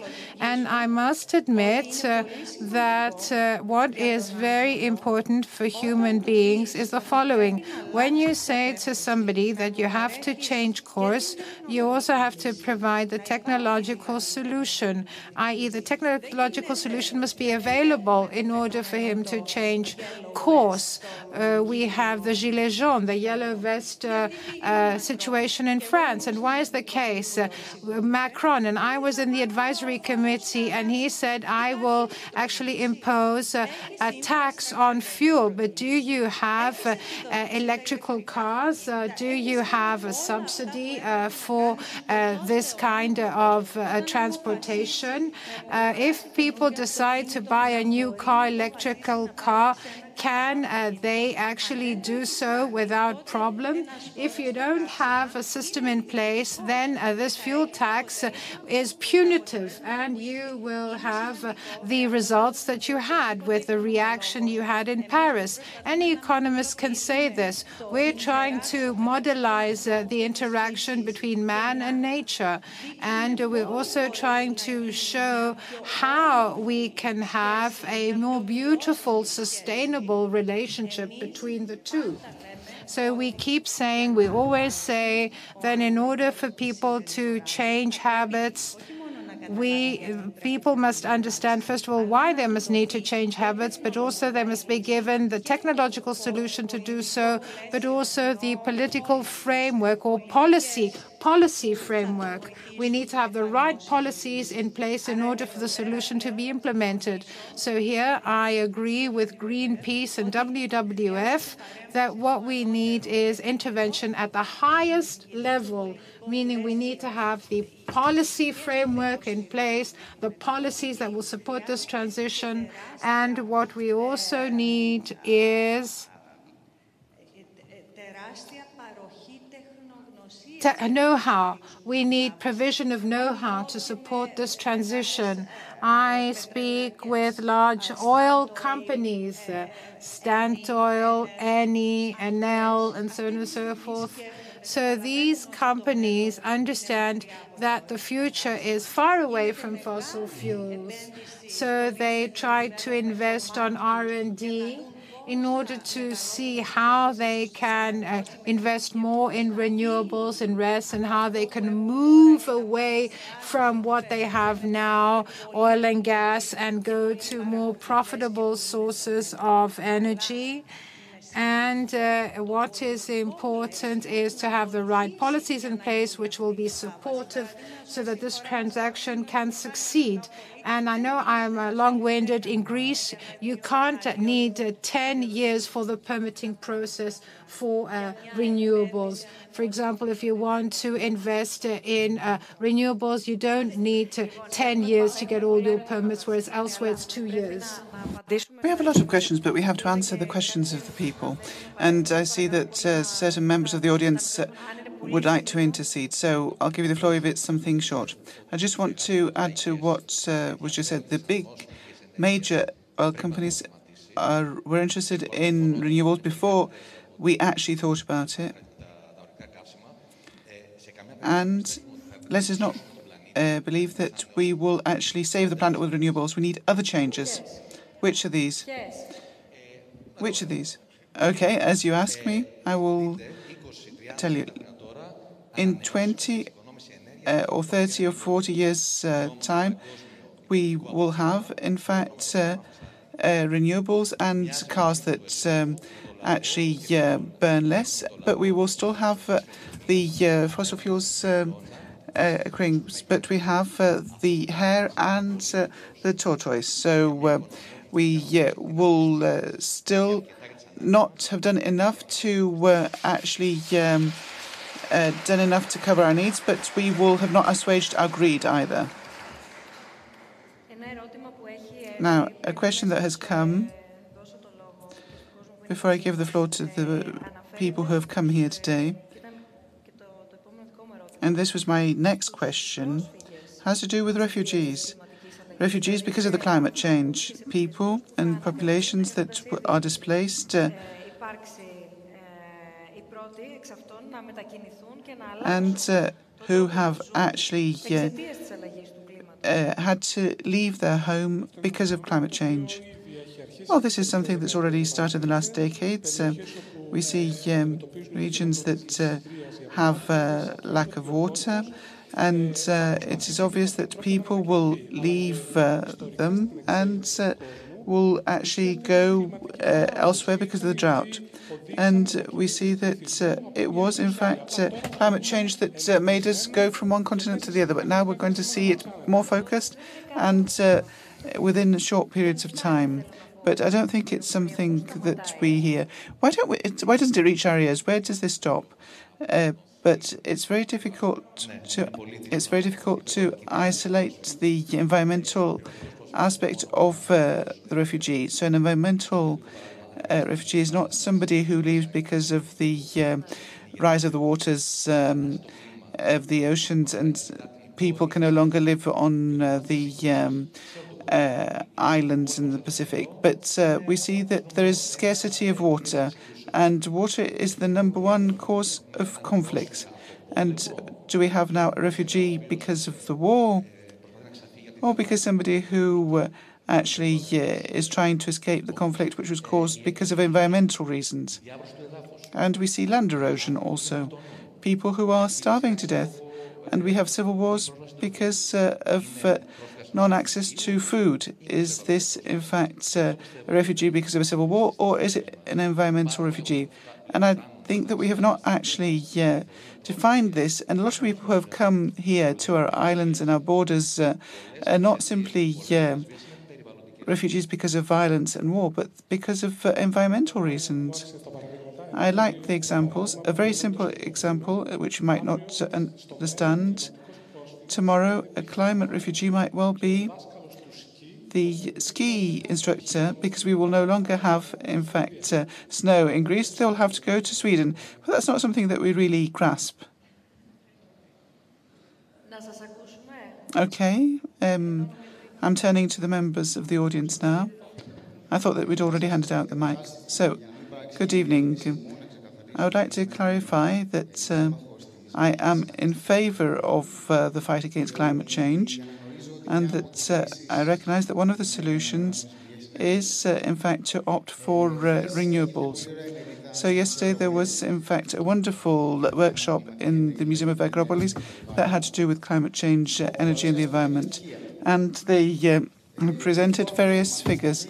And the technical narrative, as we speak, is that investments have to be um, expedited in order to be able to have uh, renewables uh, installed as fast as possible. And we need to make the interventions, especially for wind turbines, in protected areas and in the mountain peaks uh, in order to achieve the targets. So, 7 gigawatts is, in fact, the objective according for the technical uh, plan that we have with the climate. And what we saw in the Museum for Acropolis is that the uh, uh, permitting, uh, which are advanced um, level, is 23 gigawatts, uh, which is seven is three times the objective. And we see that if we were, in fact, to take away the Natura networks, it would be 16 gigawatts, 2.3 times the um, objective. And if we were to take away the the places that have uh, a great biodiversity, we would still reach 10 gigawatts, which is 1.5% the objective that we set in order to have a better climate. So the question remains: Why do we need to actually uh, uh, need to speed up and to uh, have uh, fewer environmental terms? Uh, whilst we should actually do uh, the opposite. We can reach the objectives with the uh, few licenses given. Why don't we make this, uh, in fact, uh, more stringent? Because all of this is done in order to save nature and protect the environment. Well, the, as we speak now, we have the narrative that it doesn't matter if we install wind turbines on the mountains because in the future this will save the climate and it's a good thing. And is this, in fact, uh, an opening uh, in order to intercede, in order to uh, make industrial um, investments in areas that was very strictly protected so far. Thank you. Mrs. Koundouri? I haven't understood that there's such a narrative. Obviously. Yes, I was uh, there. So the uh, issue of renewables is uh, very important. This has to do with mitigation. Uh, so that means mitigating uh, the uh, greenhouse gases, but also uh, in the programming uh, statements of uh, the ministry with both um, governments, because we've had good ministers for environments. Mr. Famellos and Mr. Hatzidakis are good, and they yeah, there's a continuity, and they have a in-depth knowledge of the subject. Obviously, RES is important. Hydrogen is also important. I want to talk about certain initiatives that we've undertaken in order to finance innovation that has to do with hydrogen, which is of great importance for shipping, in which Greece is uh, a leader, and we have great responsibility um, in what happens worldwide. Whilst uh, with respect to the rest, we are only responsible for what's happening uh, on a nationwide basis. But uh, we mustn't actually underestimate the importance of uh, the um, biodiversity of uh, the Natura areas. And uh, the climate change will be addressed by uh, um, using RES and in other ways. And one of this, these ways is preserving the natural environment because uh, the environment itself is, in fact, uh, there to bind carbon and it is a very important uh, carbon sink. So uh, we see that other procedures that are very important for mitigation is energy efficiency which pertains mainly to buildings, e-mobility, and the transition to uh, the circular economy. And these are amongst the nine priorities of the Ministry for Environment. And under no circumstances and under no model do we actually uh, support the downgrading of the natural environment in order to uh, develop uh, the uh, RES uh, to its detriment. So, under no circumstances would this be the case. So please use the microphone so that we can hear you. And if we can have uh, shorter answers so we can hear everybody. Uh, perhaps uh, I was long-winded and you didn't understand the question. The question is, as we're able to uh, reach the targets with the uh, existing uh, licensing, why is there such a pressure for having licensing with fewer environmental conditions? The pressure, as I have understood it, has to do with the time for issuing the license. Comment off the mic. Uh, the interpreters regret that they can't hear the comment. The uh, license have been uh, given for what purpose? No, there's a lot of uh, licenses that have not yet been issued. They're delayed, and the pressure exists in order to uh, issue the licenses in order to uh, reach the targets uh, set and pledged. This doesn't have to do with undermining the environmental conditions, and that cannot be the case because it's like shooting ourselves in the foot. Very briefly, until the microphone reaches those who want to ask questions. Uh, so please allow me. We're talking about protection of wildlife and biodiversity. This is very important. It must be part of the solution, and unfortunately, it's linked to the fact that we cannot uh, continue. It's not business as usual. We cannot continue to consume the way we do now. And uh, that's where the difficulty lies. We want to continue living the way we do, but it's not possible. So, hello, good evening. I heard the question by the gentleman over there, and uh, he answered. He said many things, but I didn't understand why we need to have wind turbines in Natura sites and on mountain tops. Uh, I am a supporter of wind farms, don't get me wrong. So the question is, why don't we put them in industrial sites? Why do we need to destroy mountains like Ziria? I come from Ziria, so why destroy the mountains? You're destroying mountain tops and whole mountain ranges. All the mountains where their mountain, where their wind turbines are now destroyed. I think uh, part of the solution comes uh, from what Greenpeace said, that uh, whatever we do, we must uh, reduce uh, the uh, burning of fossil fuels. So renewable sources in Greece, it's 17% of the energy mix. The target is 31%, and we want to go to 35%. So these limits are based on obligations we have vis-à-vis the international community. The Danes also had similar obligations, but they had policies in place, and uh, renewables reached uh, 50 and 70% of the energy mix because the higher the target, the higher up you set the bar, the less uh, fossil fuels you will burn, and then you'll have decarbonization. So we will have multiple benefits. Of course, everything that Elena said and what you said also needs to be taken into account. There are also scientific reasons why you pick certain areas. For example, if you place a wind turbine between two mountains, the wind uh, won't actually work the way it does. So it has to go high up. Uh, I'm not saying at a mountaintop. I'm saying that you have to find the right mountain in the right place, which is not in a Natura site, but there are scientific reasons which tell you where you should place a, a wind farm. And uh, the same for solar panels, of course. Microphone, please. Quite often, we've seen uh, that uh, wind turbines that have been placed on mountaintops were destroyed because the wind was too strong. And also in areas uh, where there is uh, uh, lignite, uh, they still actually do so. And we see, for example, that there's another problem because there's no connection to the grid, uh, and their solar panels uh, have a stable, if you like, voltage. These are technical problems that can be solved, but the principles are that you don't go to a Natura site and you try to have uh, a small impact, as small as possible. Technical problems can be solved. Uh, Mr. Grigoriou would like to say something at this point.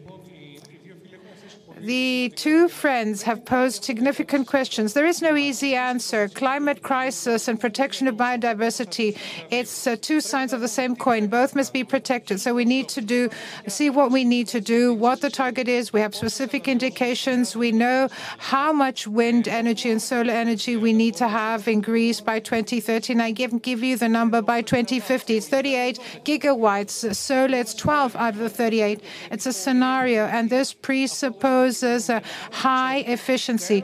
We know the numbers. Nobody wants to go to pristine areas which are in need of protection and which must be protected at all cost. Why? Because they work as carbon sinks, as you yourself said. So here we have to sit down uh, around the table as society and find solutions. So we exclude uh, uh, Natura sites uh, from siting of wind turbines. And here we need to have a discussion with local society, with the government, and the uh, wind uh, companies, the wind energy developers. Uh, so why is it? Uh, why is it that we have lobbying on either side, and why don't they engage in a dialogue? We know that private individuals try to impose their will on local society. Why? Because the licensing process is underway, and then we see local communities uh, uh, with a NIMBY, if you like, syndrome, not in my backyard, and this is very human. They afraid of this transition. I fully understand. But in Greek society, as I understand, this shouldn't uh, actually, uh, why couldn't there be a fertile dialogue like in Denmark? And I'm saying Denmark because there, there's a law, a law which encourages such discussion. And what are these discussions? We need to have engagement of civil society from the outset, and they can get dividends. Uh, many of them are uh, uh, energy communities. So we have energy democracy. People participate in electricity generation. This is one of the solutions we need to look at. So where will we put wind turbines? Where will we not have wind turbines? And what will engagement of local communities be? So the question is, we can't have large companies only in charge uh, of wind uh, uh, farms. And let me say that hydrogen, hydrogen is something that oil companies are promoting. It is low efficiency. It's some, it's good for some economies economies, but its widespread use is promoted. But in order for you to uh, have a production of hydrogen, you need a double the amount of uh, uh, resources. And look at the study that the Greek government did. So the scenario with use of hydrogen, we need 75,000 megawatts of renewables and not 38 megawatts. So what we need is a dialogue, and we want to have a win-win situation, good for us and good for the environment. Mr. Grigoriou, can you give the microphone to the other gentleman, and then the gentleman in the first row, and then somebody else right behind you? You have the floor. Good evening, Lambadakis. I'm a professor at the University of Western Attica. I would like to actually yeah, give a note of optimism. We've heard a lot of things which are very serious and uh, which we all uh, uh, feel troubled about. But I think that the um, uh, policymakers also do so. The EU has understood that there is, uh, in fact, great pollution from farming. Farmers, in their effort to um, actually produce uh, greater yields, they actually consume more fertilizer than they should, and this gives rise to greenhouse gases, and uh, this uh, means uh, greater energy consumption. So that means for quite a few years now, the EU has tried to undertake an effort to um, generate knowledge. So how we can actually um, reduce fertilizer without having smaller yields. And the Goulandris Museum participated in this endeavor that came to uh, completion soon, and that was also the uh, University um, of Agricultural Science. So it was 12 organizations and 22 scientists uh, participated. The Greek component had to design a robotic system which would, in real time, would assess the plant's needs in fertilizer and at the same time give to each plant the fertilizer required. And this meant that in real time we were able to uh, actually have a 38% gain. So we uh, were able to go to um, the uh, Valley of Thessaly and to reduce the fertilizer by 38%. Well, it was uh, actually nitrogen that reduced by 38% because uh, nitrogen is part of fertilizer. So uh, this is an effort undertaken by uh, the European Union in full knowledge of the problem. It's not a matter of grasping the problem now. We know the problem, or at least we know some of the pieces of the puzzle that make up the problem. Because not only uh, the agricultural sector, but there are many other sectors that uh, actually um, have a share of the um, blame. So uh, I think that uh, we should know what uh, we're talking about. We actually undertook this project. We took it to the United Nations. We have the know-how and we have the marketing organization, and we're already talking with a Greek company that produces food and drink, and they will look to use this method in uh, Greek farming, and then we will go on to the EU, and then uh, China and India, because they're the greatest uh, producers of fertilizer worldwide. So there's optimism. So let us uh, not uh, be pessimistic. Yes, we need to keep a cool head. On to you now. And I want to put a question. If you could please put the microphone closer. I wanted to uh, put a question with respect to Greta Thunberg, because you talked about education, and for you uh, uh, in the committee, it is the most important. Are you afraid that such a serious matter, such as this, will be linked to a childish uh, concern or the concern of youth, which, in the eyes of uh, the adults or uh, of the politician, might appear to be a bit too much. No, not at all. I have three daughters. And my team and I have many year projects in uh, the North Pole, the Amazon, in the uh, tropical forest. Uh, um, and sometimes I take them with me. The first time that I saw them enthusiastic and really engaged in what I was doing was when they saw the photograph of Greta. They said, Oh, you met Greta? She's amazing because she's the person who brought so many people out on the street to protest. The fact that there's a person who can perhaps not have the scientific knowledge or the experience on a political level, who, however, managed to uh, touch people, because uh, in order to uh, be able to uh, rouse the people, you have to touch their emotions. You might be an amazing scientist, but you know, we've been speaking out uh, and we've been uh, shouting about it to the politicians, but we've not actually created a stir. But I um, am truly awed by uh, this girl because she's uh, touched so many people, and uh, I thank her for what she's offered. And I think that anybody who is well intended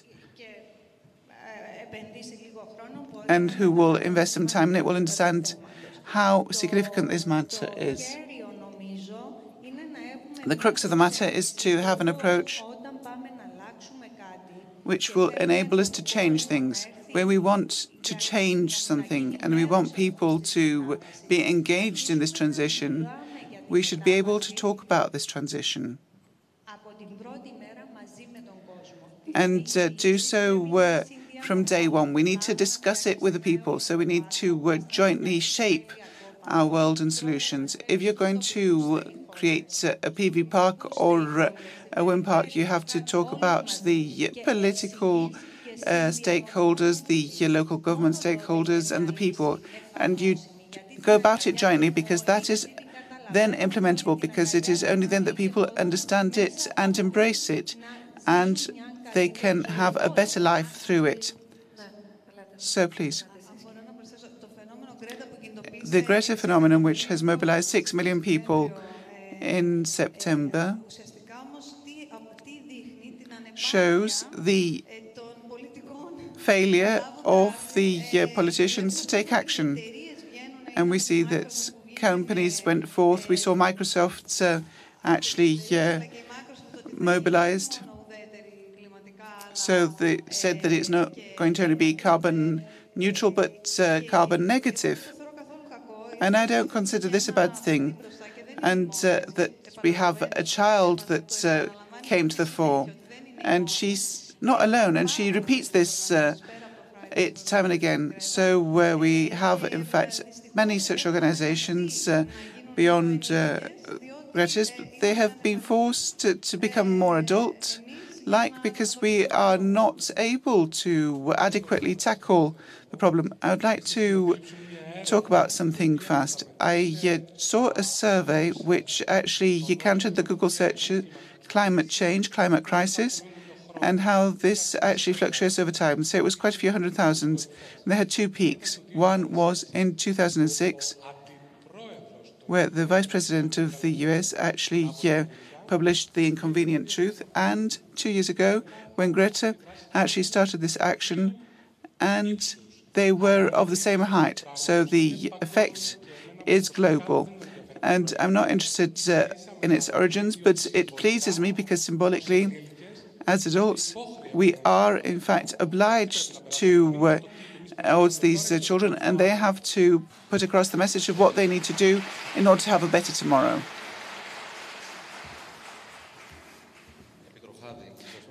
Very fast. I'd like to say that in 2006, Al Gore and today Greta, what did they manage from 2006 until now?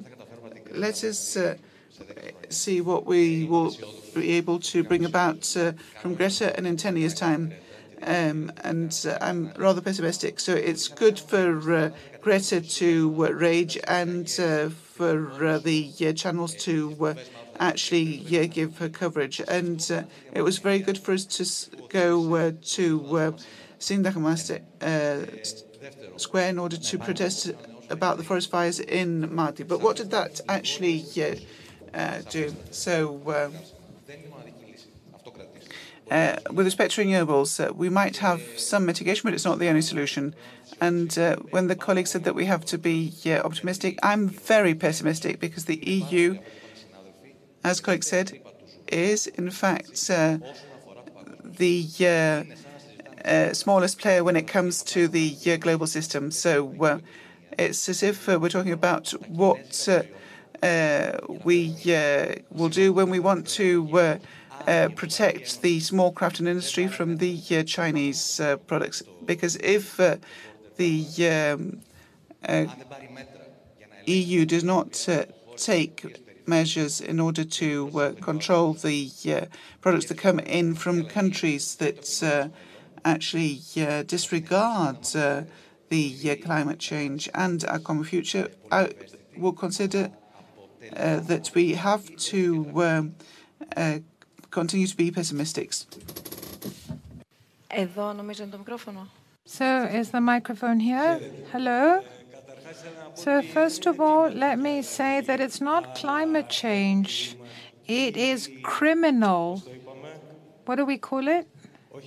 Come again? Not, uh, we didn't say change, we said something else. Uh, crisis. So, it is a criminal type crisis and uh, it is a capitalist crisis. So when 20 people, or rather 50 people, have half the wealth of the earth, you understand that there are no states but multinationals. Lobbies do as they please. So what we need to know is that in Greece there are people who are struggling for land and freedom. It's not uh, that it's uh, straight. We know that in mainstream media, they say nothing about it because they belong to the lobbies and they are supported by these lobbies. The politicians, they say, don't uh, hear, but that's how they elected. Uh, that's the system. If the system doesn't change, nothing will change. The only way, and I know we need to put pressure on governments, but the only way is for the system to change. The bad thing about humans is that we accept things as they are, the way they are, and we've forgotten what we can do. We accept democracy as if it's the most perfect system of all. We're used to, to uh, something that we get ready on a plate. Uh, but uh, we have uh, to have immediate democracy, direct democracy.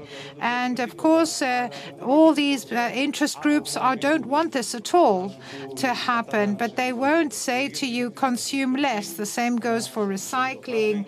They sugarcoat the pill. And uh, so, from the moment uh, that the most pristine areas of Greece, like Agrafa, are being destroyed, Agrafa five years ago was considered one of the most pristine areas in the world, and you decided to erect wind turbines there. In Khalkidiki, 10 people have been arrested uh, and beaten. So, you dare speak, and you are actually uh, sent to hell. Uh, so, you understand the lobbies uh, do whatever they please. And if we uh, want to be honest, even the area where we are now, and I'm talking about generation of wealth, so that's where the problem uh, lies. Uh, we have power, but power corrupts. What do you mean by the area we are here today? Are you talking about the museum? No, I'm talking about all large foundations, the people who have done so. Well, they use the capitalist uh, system to generate money by accumulating wealth. So maybe this is a vicious circle. Do we ever believe that the system will tell us to consume less? It won't do so. They will actually uh, use up even the last drop of oil. So, who is part of the system? Tell me uh, the system. What is it made of? We know that there are individuals that have more wealth than entire countries. So you understand who actually uh, governs the world. We know that uh, very few people have most of the wealth are in the world. This is the main problem facing humanity today, and this is not going to end. Uh, uh, in order for people to regain their lost power, struggles have to be fought. And I'm talking about a local, what happens at a local level. They wanted to drill for uh, oil, and uh, even in Zagorya, in these protected areas. So all these these uh, people who are trying to do this must be uh, sentenced for crimes against uh, humanity. Why are you trying to extract the last drop of oil from the Mediterranean Sea? So, what do we need to do? Do we need to um, we resist in thousands, in millions, uh, and to be beaten and finally be victorious? There is no real communication. We're talking about uh, the way that power is being waged in the whole world. So, what you just described is something that uh, some people have in mind uh, to a lesser or greater extent. It's what uh, Mr. Kotsamaya said uh, in the beginning. Uh, and uh, since, uh, yes, excuse me, uh, this is a public dialogue, and we've been engaging in this public dialogue for two years now.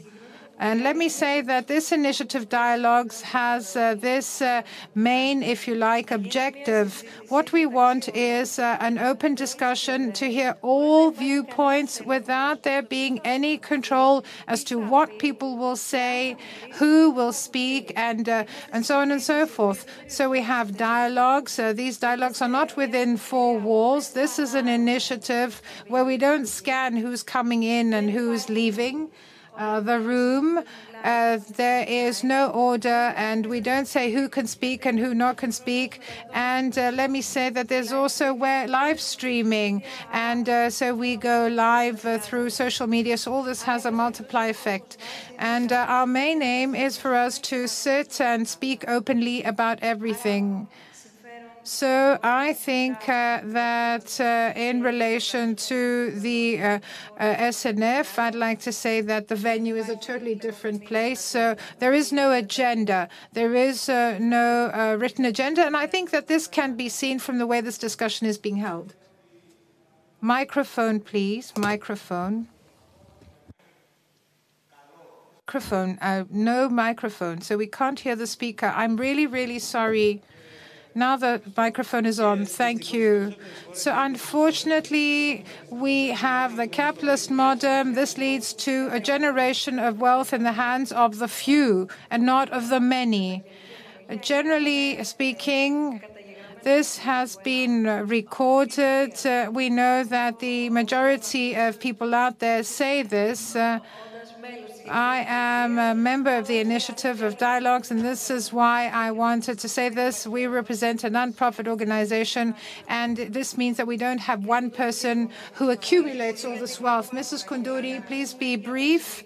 Now, let me talk about this museum. Uh, this uh, is a natural history museum. And uh, I'd like to say that it has trained uh, many young pupils and students. It's an educational museum. It's the first private natural history museum. We'll hear Mrs. Voyadzaki say this very quickly. I want all the questions to be heard. So, microphone, quickly. Whoever raises their hand, quickly give them the microphone. Hi, I'm Yanis. I'm 17 years old. I'm a student uh, in uh, the uh, third year of upper high school. Now, whether Greeks are ready for um, a change. There are 300 children in each school, and because I go to the Fridays for Future, at least uh, six children will go, or six children at the most. Uh, but um, we see uh, each T-shirt um, with respect to this uh, will be uh, worn by 20 children. To have a story which is in the favour of the environment or Australia shows that uh, the young people are um, interested in the environment and they uh, take care of it. But uh, they see that um, um, I'm not interested uh, in recycling. But that would be wrong. It's important to actually take our own shaker and to uh, do things our way. I wanted to put a question. We hear often that the airplanes are, in fact, uh, very polluting. However, the largest uh, low-cost uh, airline in Europe advertises that uh, it has 69 grams per passenger per kilometre. but uh, a large uh, company uh, that actually produces low-emission cars says that it's 140 grams per kilometer for um, um, for a very um, low-emitting uh, car. So how is it possible to uh, have such a difference? So is it a question of uh, taking the car or a plane, or is it a matter of reducing the trips that we take?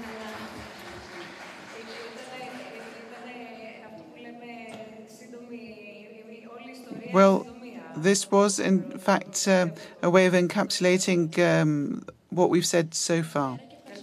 So thank you for the wonderful discussion. I wanted to say that uh, you said uh, there are other energy sources that will be, in fact, more efficient. Which are these?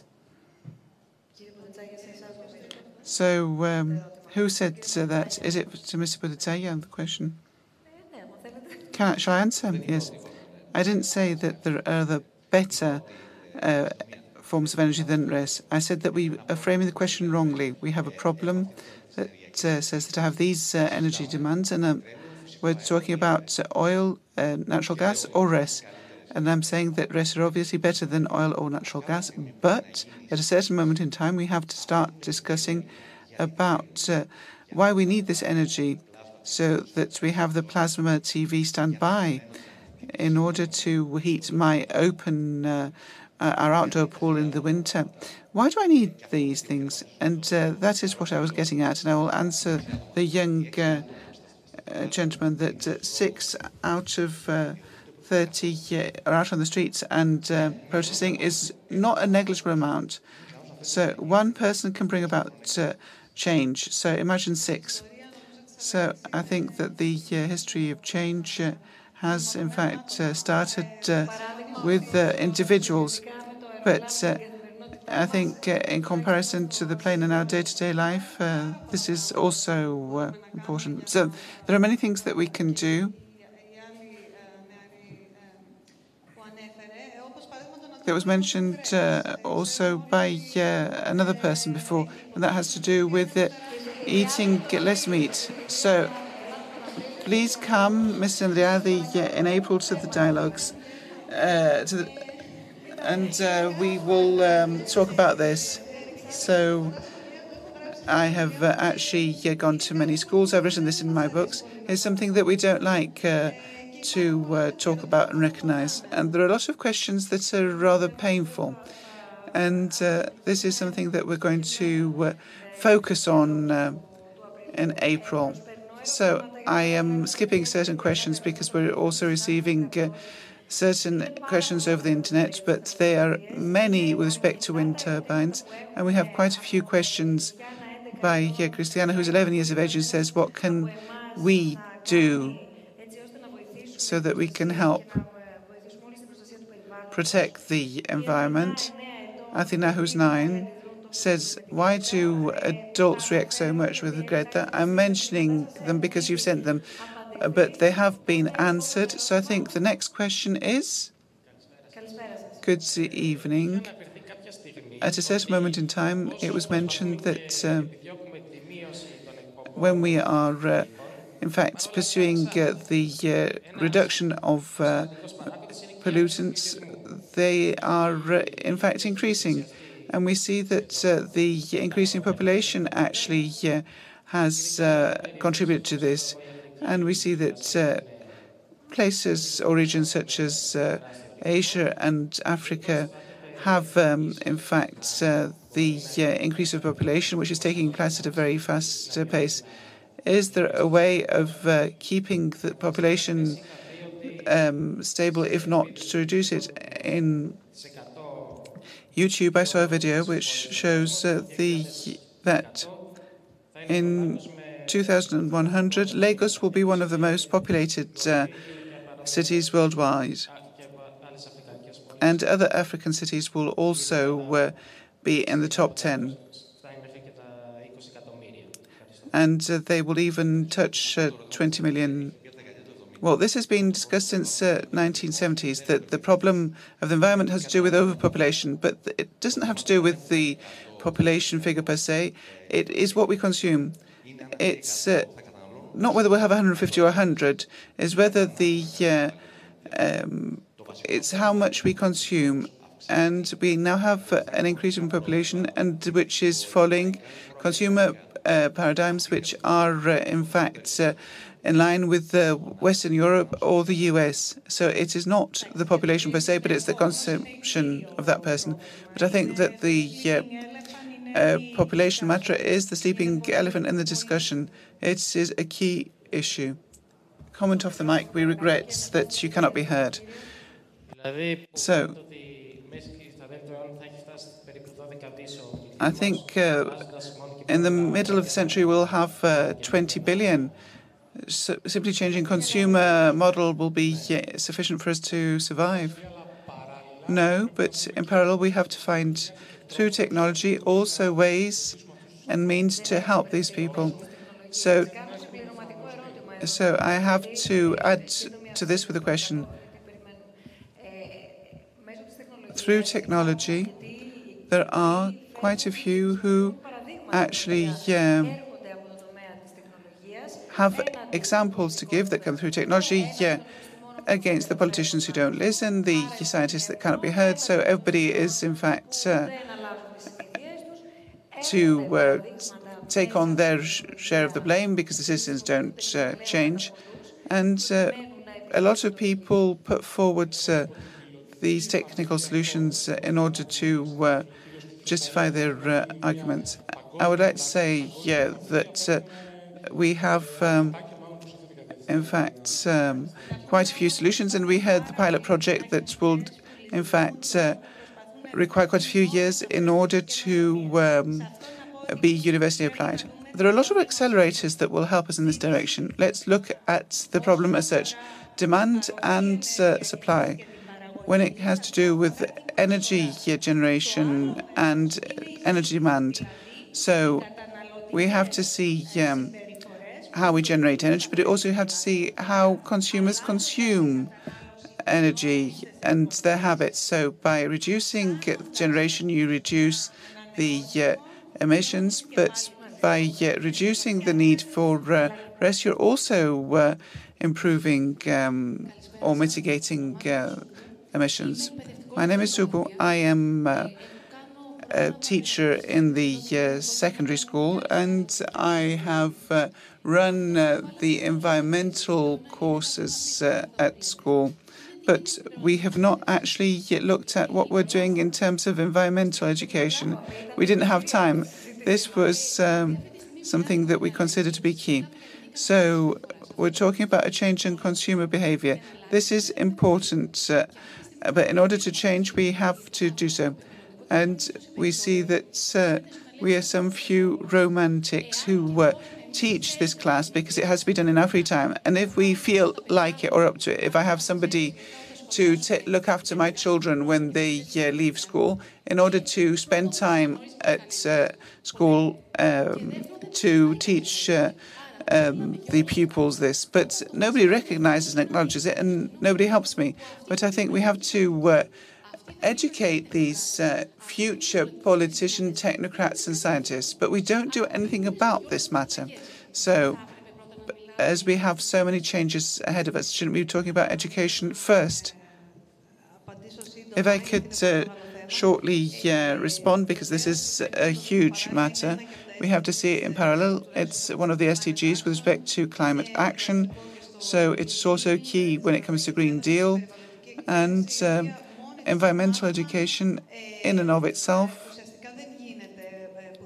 is not taught somewhere, but it should be uh, taught throughout all courses. It's a multidisciplinary uh, uh, matter that should exist in all courses. As you as you rightly said, we don't have uh, the resources, and it is up to each teacher to actually do this and do this well. So I think it's something that the Commission's also or the committee is looking at as a priority, and uh, the minister also says that it's a priority. The first time that environmental education has become mandatory or the first country that did so was Italy, and it did it two years, two months ago. Yes. So we're really lagging behind in Greece. Are you putting pressure for this to change?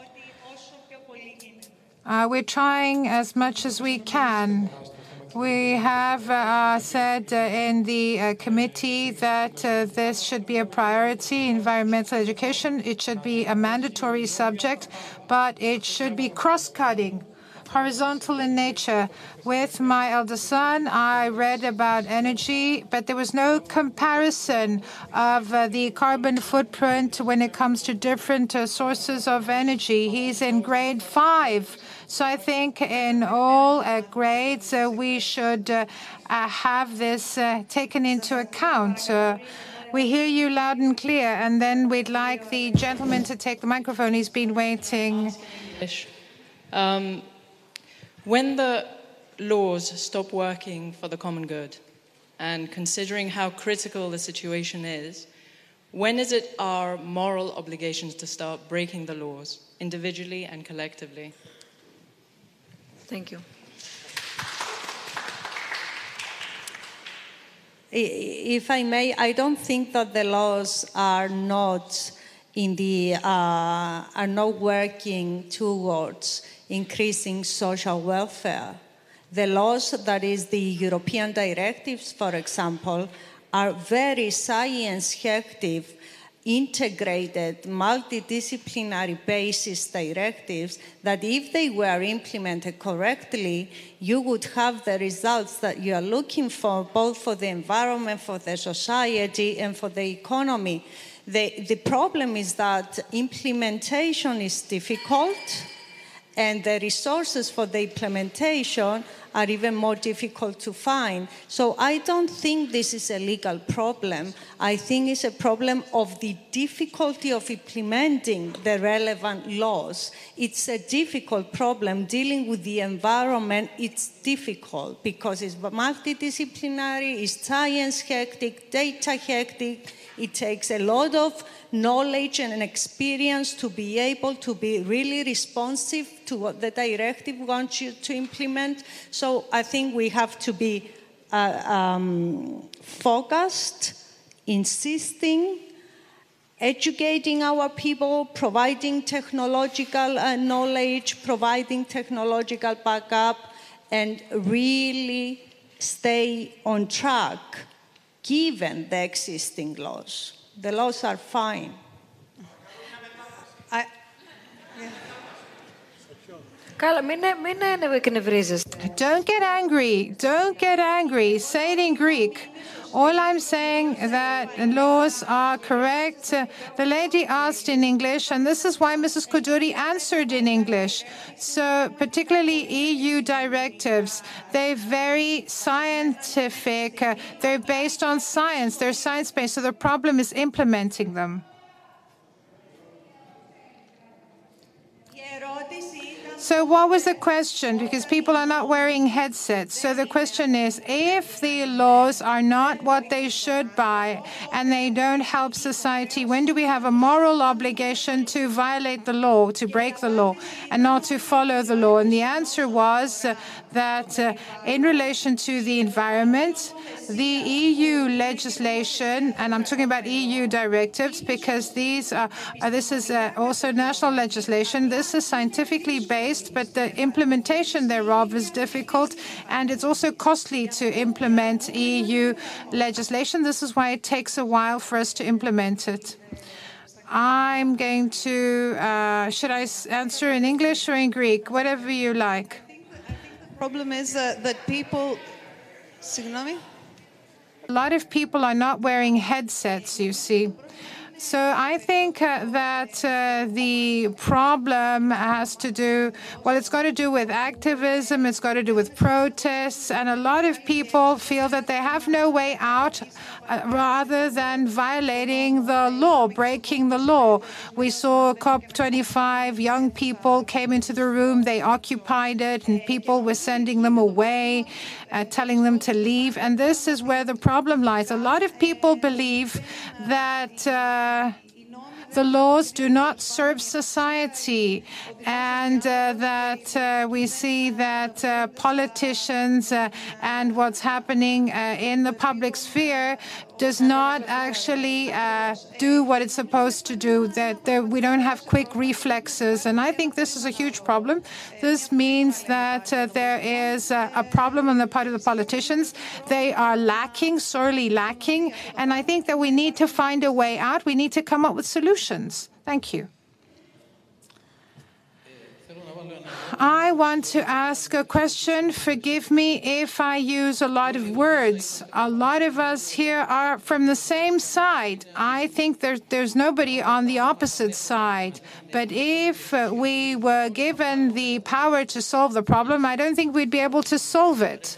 And let me actually uh, mention what the lady, the educator who said that priority, the priority is to educate children. Even if we give our children the best education in a school, uh, for example, in a classroom. But we live in another society, and we see that the uh, there's a specific economy, there's a specific society. So there are other things. So we know that uh, here in uh, uh, all countries we talk about growth, uh, can be green growth, sustainable growth, but the important thing is growing.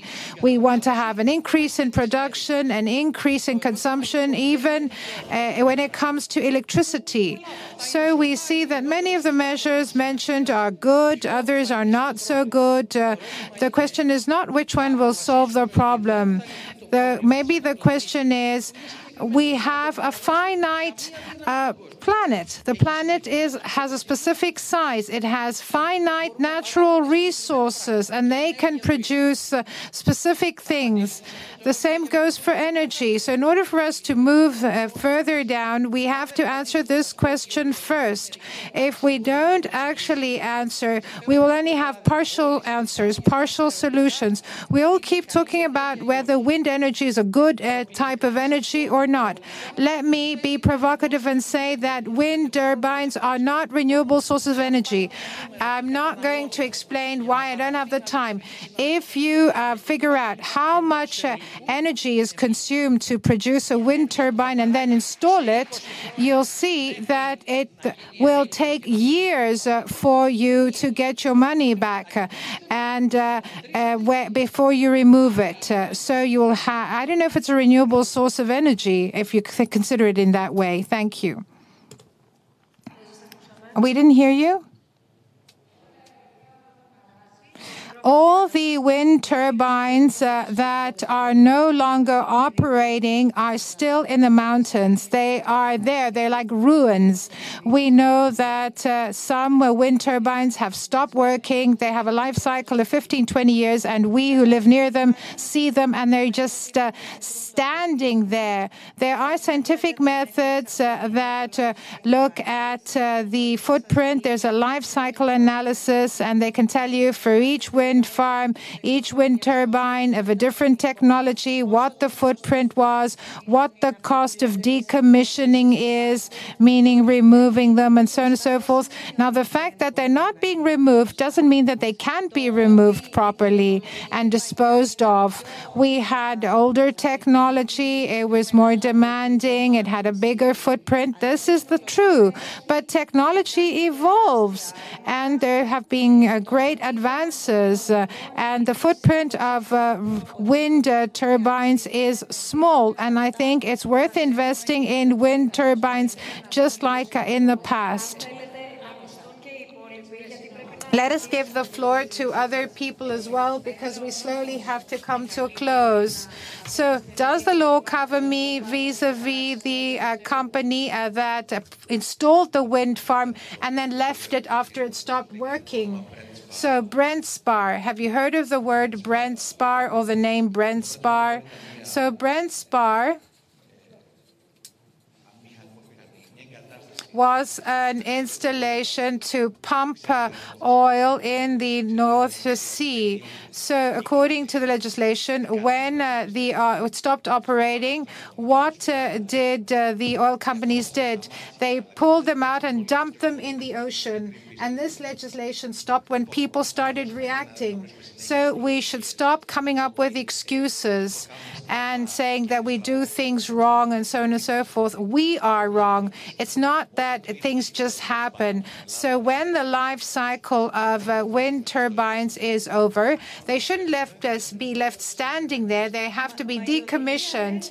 But uh, the directive uh, has uh, specific uh, requirements when it comes to decommissioning Commissioning of wind turbines. Microphone, please. We can't hear you. So that's why we're here as citizens, which was a comment to uh, something that's heard off mic. Uh, so Plato said that uh, in a democratic state, it is uh, the citizen who is the um, police. So um, if we're not active and engaged, nothing will happen. So please give the microphone. We would like to put two questions.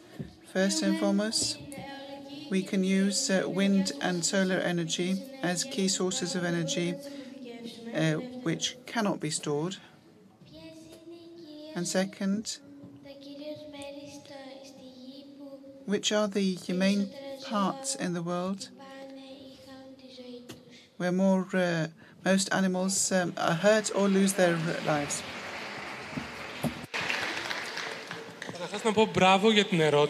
Well, uh, what a wonderful question, especially yeah, the first question, which I was about to respond to anyway. So um, I don't think that we should actually judge the um, wind and solar uh, energy projects uh, with respect to what's happened so far. Um, everything's happened has happened in a fragmented fashion, but we need to have uh, serious infrastructure in order to have what the young lady said. We need to have storage areas.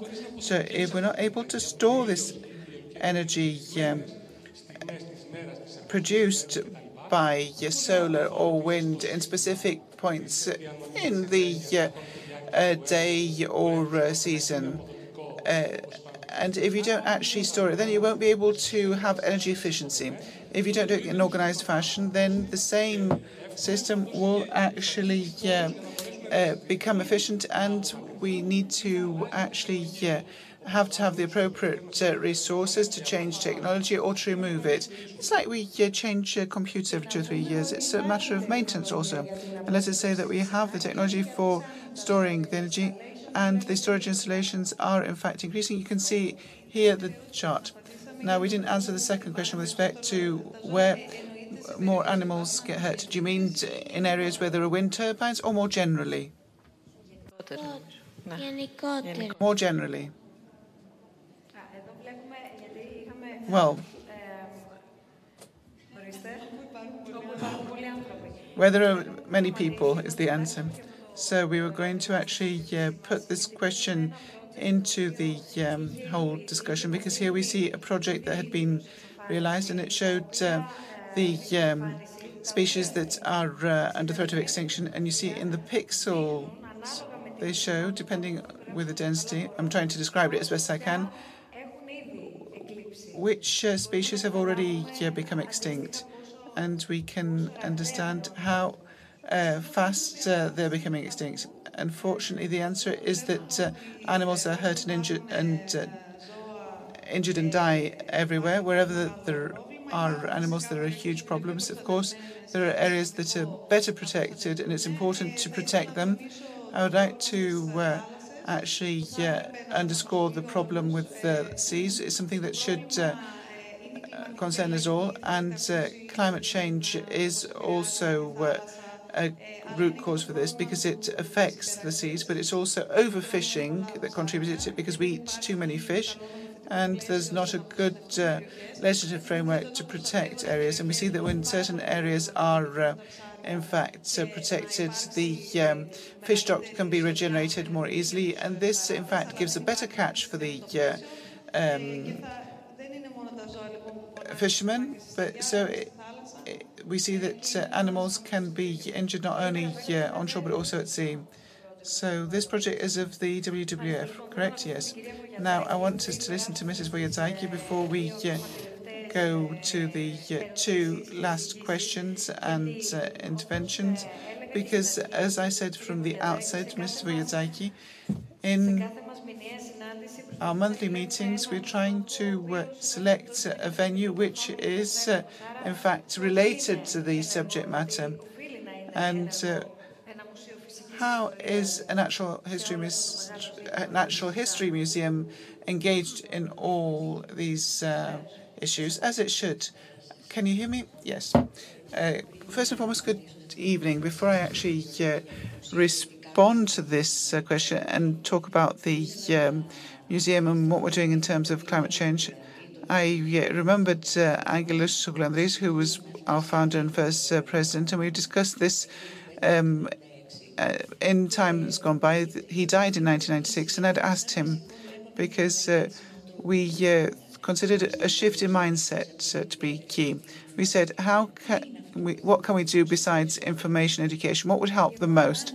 And he responded, and that is Angelos and Ms. Niki Goulandri, and he responded that it is very difficult because people are so spoiled and uh, used to uh, doing what they like that it's very difficult to bring about a change. But there's only one thing that will change them, and that is fear. Fear that there will be such extreme phenomena that they will play a very important role in this. Uh, and that's unfortunate. But we see that this is uh, where we're going. I'm uh, listening with great respect to what you're saying, but I think that from our uh, entire discussion, what can be uh, derived is that we shouldn't only change because of fear, but also through education. And also, another major discussion is the following. We see that uh, climate change has, in fact, uh, made the um, younger generation actually stand up to the uh, older generation. Um, uh, we see that uh, it's not certain that uh, people become worse over time. We know that people change um, and the world is changing. It's not that it actually uh, has become worse. Um, I think we have to listen and uh, be attentive to the changes that uh, are coming. I don't think we should demonize technology, but we should demonize the abuse or misuse of technology. And uh, I think when it comes to education and culture, the museum is key. Yes, that is why we uh, also uh, have an instrumental role. Yes, it is a great honor for you to um, have chosen the museum for this uh, venue.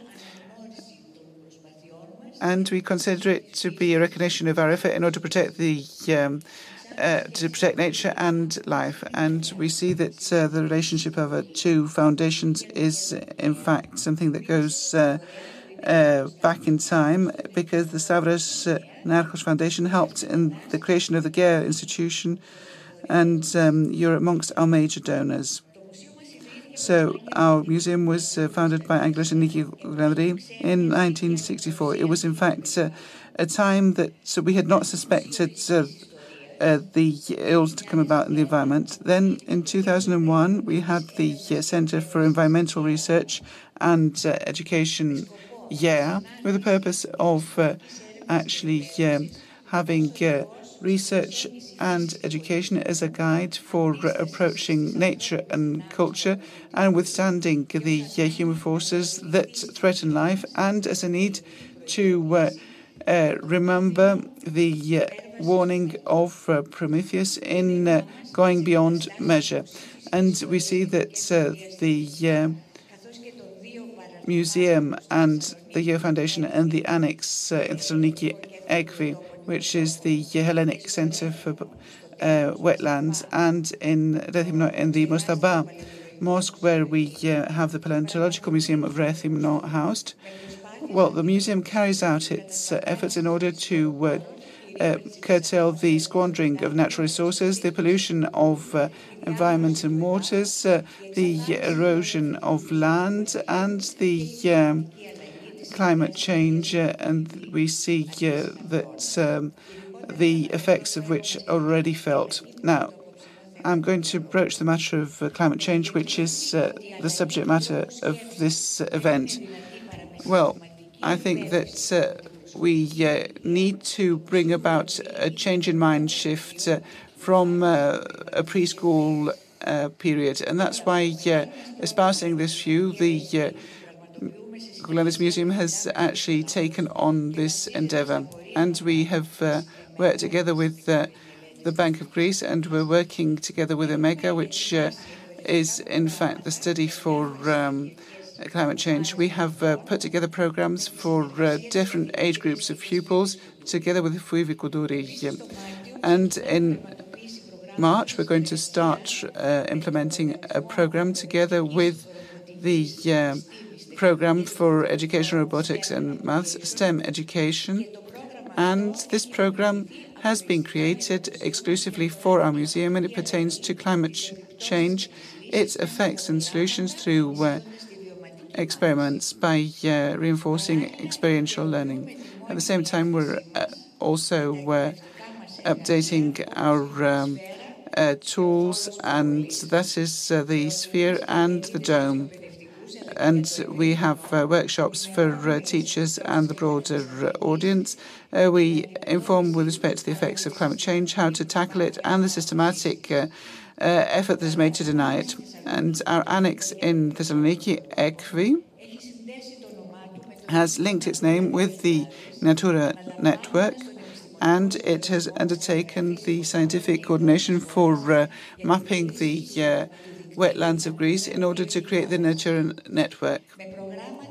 So, with programs, both uh, Greek and European, it prepares studies and projects in order to uh, showcase uh, and uh, map the uh, natural um, wetlands. And uh, it um, was, in fact, given an award uh, as part of the uh, Natura Awards, the LIFE Plus AdaptFor project, in order to uh, adapt uh, the forest management for climate change, was in fact uh, considered one of the best projects. Uh, um, in the EU and received distinction, and also the effort to um, adjust the Attica wetlands to climate change was, in fact, um, also enshrined in law that helps protect the wetlands of Attica. Of exceptional importance is the ongoing monitoring of 50 Greek lakes on a monthly basis.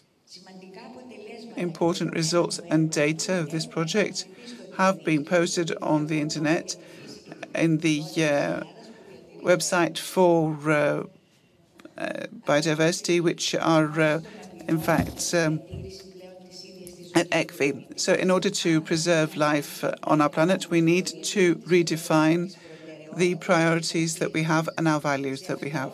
So, that is why we are inspired by life values that uh, have the roots in ancient Greece and the ethical criteria that have been, in fact, neglected um, actually yeah, played an important role also. The uh, way ahead is not based only on uh, profit, but uh, uh, with uh, have to do, has to do with respect to uh, the natural procedures. And uh, we have in the museum those procedures that help us take that road. Thank you. So we can still take three questions and try to finish on a positive note. But true, right? Positive but true. Good evening. Thank you very much and congratulations to the organizers and the panel. My name is Kiritsis. I'm an environmentalist. I have uh, taken notes. I will limit uh, what I have to say. I know people are tired. First of all, let me make a comment on renewables. I think uh, that we can't uh, say that uh, fossil fuels and uh, renewables are the same, but the way in which they are uh, integrated into the energy mix is important for the Green Deal to succeed because what we want is growth for all and not just decarbonification. Something else that came out of today's discussion is uh, the fact that we identify the discussion on climate change with the environmental issues in general. bearing in mind uh, that uh, the added value, let's say, of climate change based on the fact that we started having this discussion in 1992 is losing interest, it's waning, interest is waning, and we needed a 16 year old to make people uh, interested in it once again. I know I don't expect an answer, but the question is it's a rhetorical question. Maybe it's bad for environmental issues not to distinguish the, these uh, matters, uh, meaning we might have a problem with a toxic landfill site in our area, and it seems out of this discussion that this needs to be linked to climate change or the problem of air pollution in Athens, because we know that lately we have high levels of air pollution, and I'm not saying that it's not linked to climate change. So the question is, uh, why don't uh, we talk about climate change by itself and not connect it to, to environmental issues in general? Now, the new political narrative uh, which people need, uh, can it only be climate change or should we talk about sustainable development or the efficiency of the tools we use uh, for development uh, and human behavior and education? A short comment the lack of environmental education has had an impact, but the lack of uh, aesthetics, uh, I think uh, this actually has to do with what we feel about education, and it's also a reflection of ourselves, meaning what we see is a reflection of what we do. The gentleman in front in the first row, yes, you have the floor. Please speak. I would like simply to uh, digress and to say that when it comes to solutions, we need to look at two things. We first of all need to see what we want, because I think uh, that the state looks at the financial cost and not the environmental cost so much. So we want wind turbines, and we look at where the performance is higher. That all the wind turbines might be must be sited there because it's better for wind companies that want to invest there. So, solar panels. What about solar panels on terraces or roofs? I think this was a good uh, program, but uh, there was no profit for big companies, so it stopped.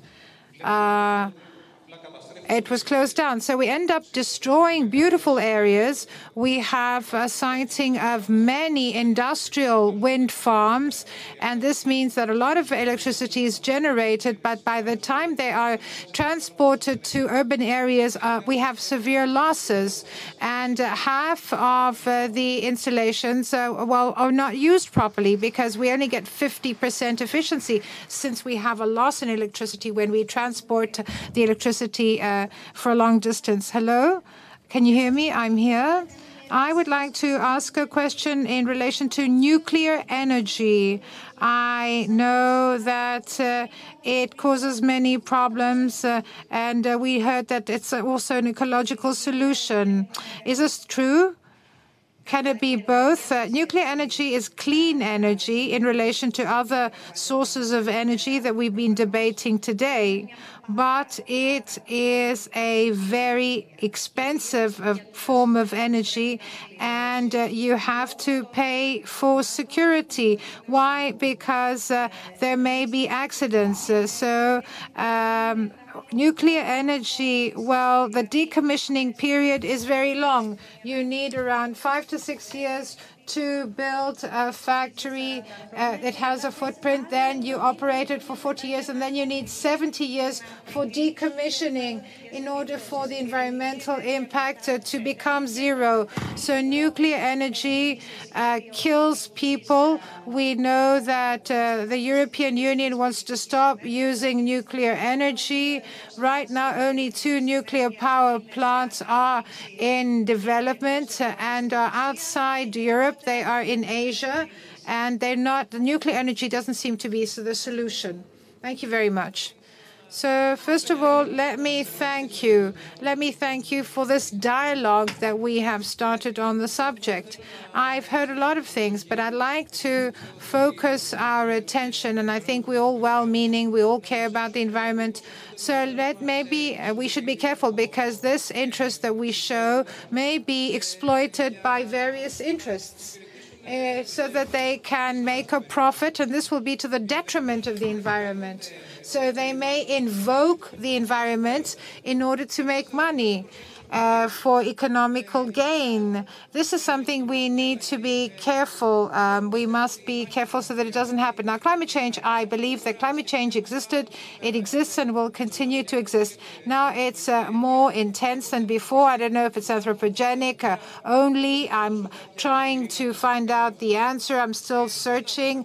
I was here, I've heard a lot of things, but I didn't hear any solutions. I saw some correlations being made with uh, fires uh, in Rafina and the floods uh, and uh, the fires in Australia.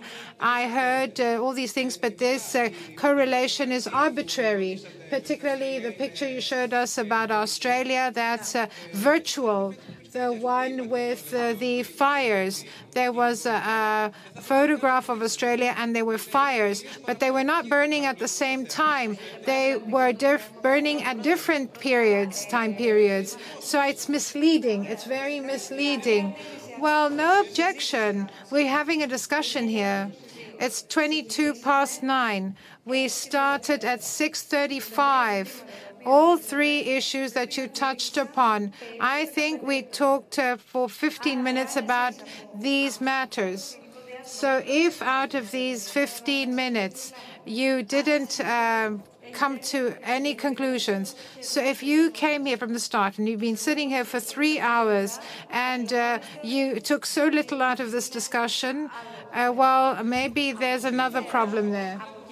Now, you wanted to say something specific. You wanted to say that this is all you heard. So it's a matter of intention. It depends on how you came here and what intentions you had and what you had in mind. I'm all ears. We're all listening very carefully, and we said that this photograph of Australia is a, a specific uh, map or graph which was actually used in an incorrect manner. It misinformed others. Why? Because it was used and reproduced as if these fires had been raging at the same time, whereas this shows the different fires that broke out within a month and the, an effort was made by a graphic artist uh, to represent on the map how many fires broke out in one month and not at the same time. I told you from the start. So where's the misinformation? Where's the propaganda? And I don't understand how you can prohibit someone from showing the fires uh, where they were located. Uh, this is what you're saying. Well, people will judge that. Of course, it's being judged. But that's what you said. I think we need to be very cautious when we say something. We shouldn't try to terrorize people because uh, when people are scared, they make wrong decisions and people don't think straight when they're scared. And let me continue my train of thought and then you can answer.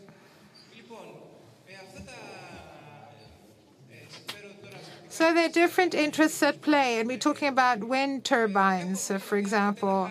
So if you look a map, a map in Europe and where the wind turbines are being sited, they're in industrial zones. They are near highways.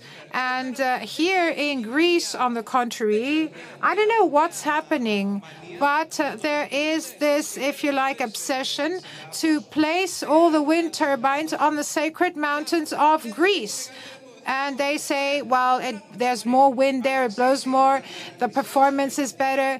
But why should we sacrifice our mountains just because the efficiency is 50% higher on the mountaintops? We love Greek nature. We can't industrialize the environment because it's all over the skyline. It's like a palisade of spikes when there are many other solutions. So why not have solar panels on rooftops? That's a good idea. We should subsidize solar panels. So on the contrary, what they are subsidizing is industrial wind farms that are being installed by large companies and then they sell the kilowatt hour. The feed-in tariff is huge and the consumers pay very high prices for their electricity.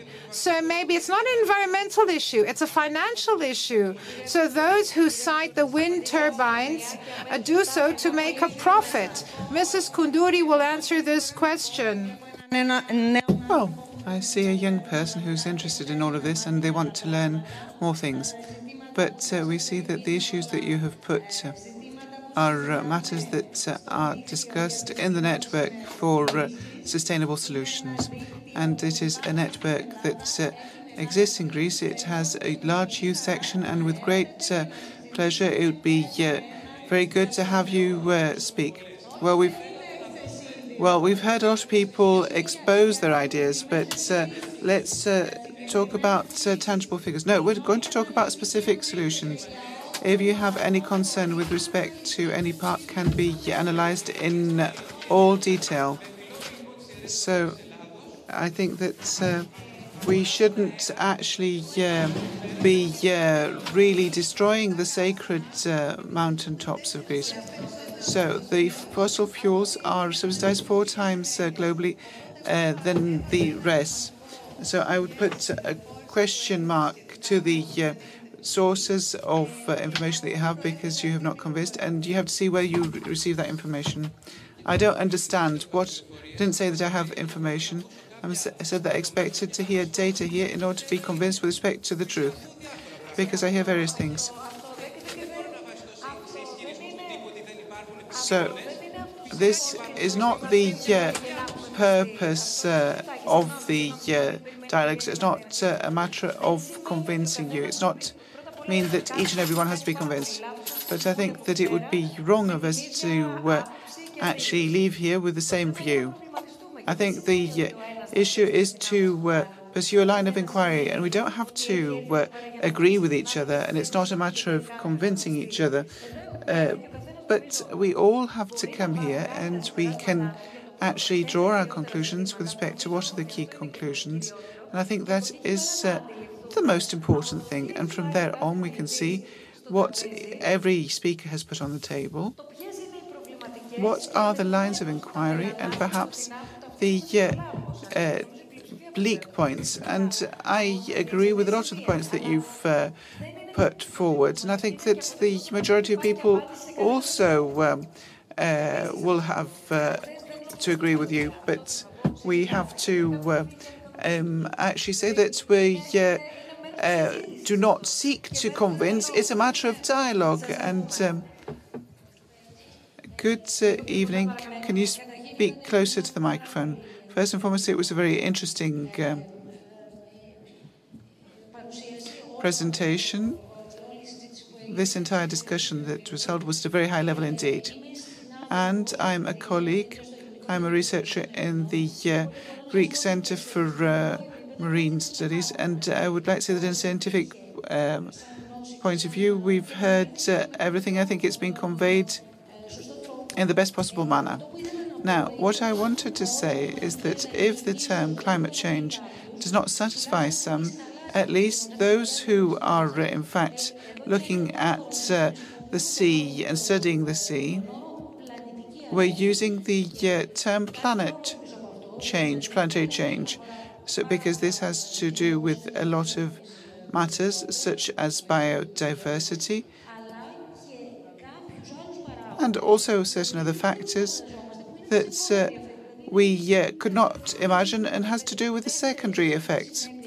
So these are secondary and tertiary effects of climate change. So we have a change in the uh, various uh, streams and uh, currents, and um, and we see that um, uh, the Gulf Stream might cool down, and um, we see that there is in fact knowledge, and uh, we did have uh, the um, ice age in. Uh, the past, but if you prefer the term planetary change, I think there is a specific time, or it is actually specifically because man has brought about this change, and it's one species that has brought about such a planetary change. So, thank you very much. We started uh, with the terms, and we we ended with the planetary change. Would you like a very brief round of comments?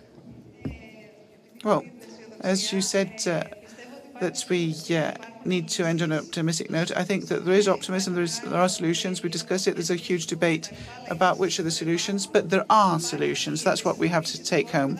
There is awareness raised amongst the people. We saw how many people um, actually rallied around this cause about the environment. I think it's very important to see what's going to happen in the US with the elections. That's going to uh, play a great role. Europe might be small, but it can actually sway and affect China, which is huge with um, 29% of uh, uh, pollution. And we have to be um, optimistic and we shouldn't actually uh, lose our impetus. Uh, yes, I'm also optimistic and I work very closely with the European Commission for the implementation of the Green Deal. And I would like to close by saying that I direct an accelerator that uh, finances um, innovation for the mitigation of uh, climate change. And we uh, actually do that either with respect to consumption or uh, demand, or supply, sorry. So if you have such solution, if we have uh, innovative groups and scientists, please come forth. We are very interested in seeing what you have to say and what you're doing.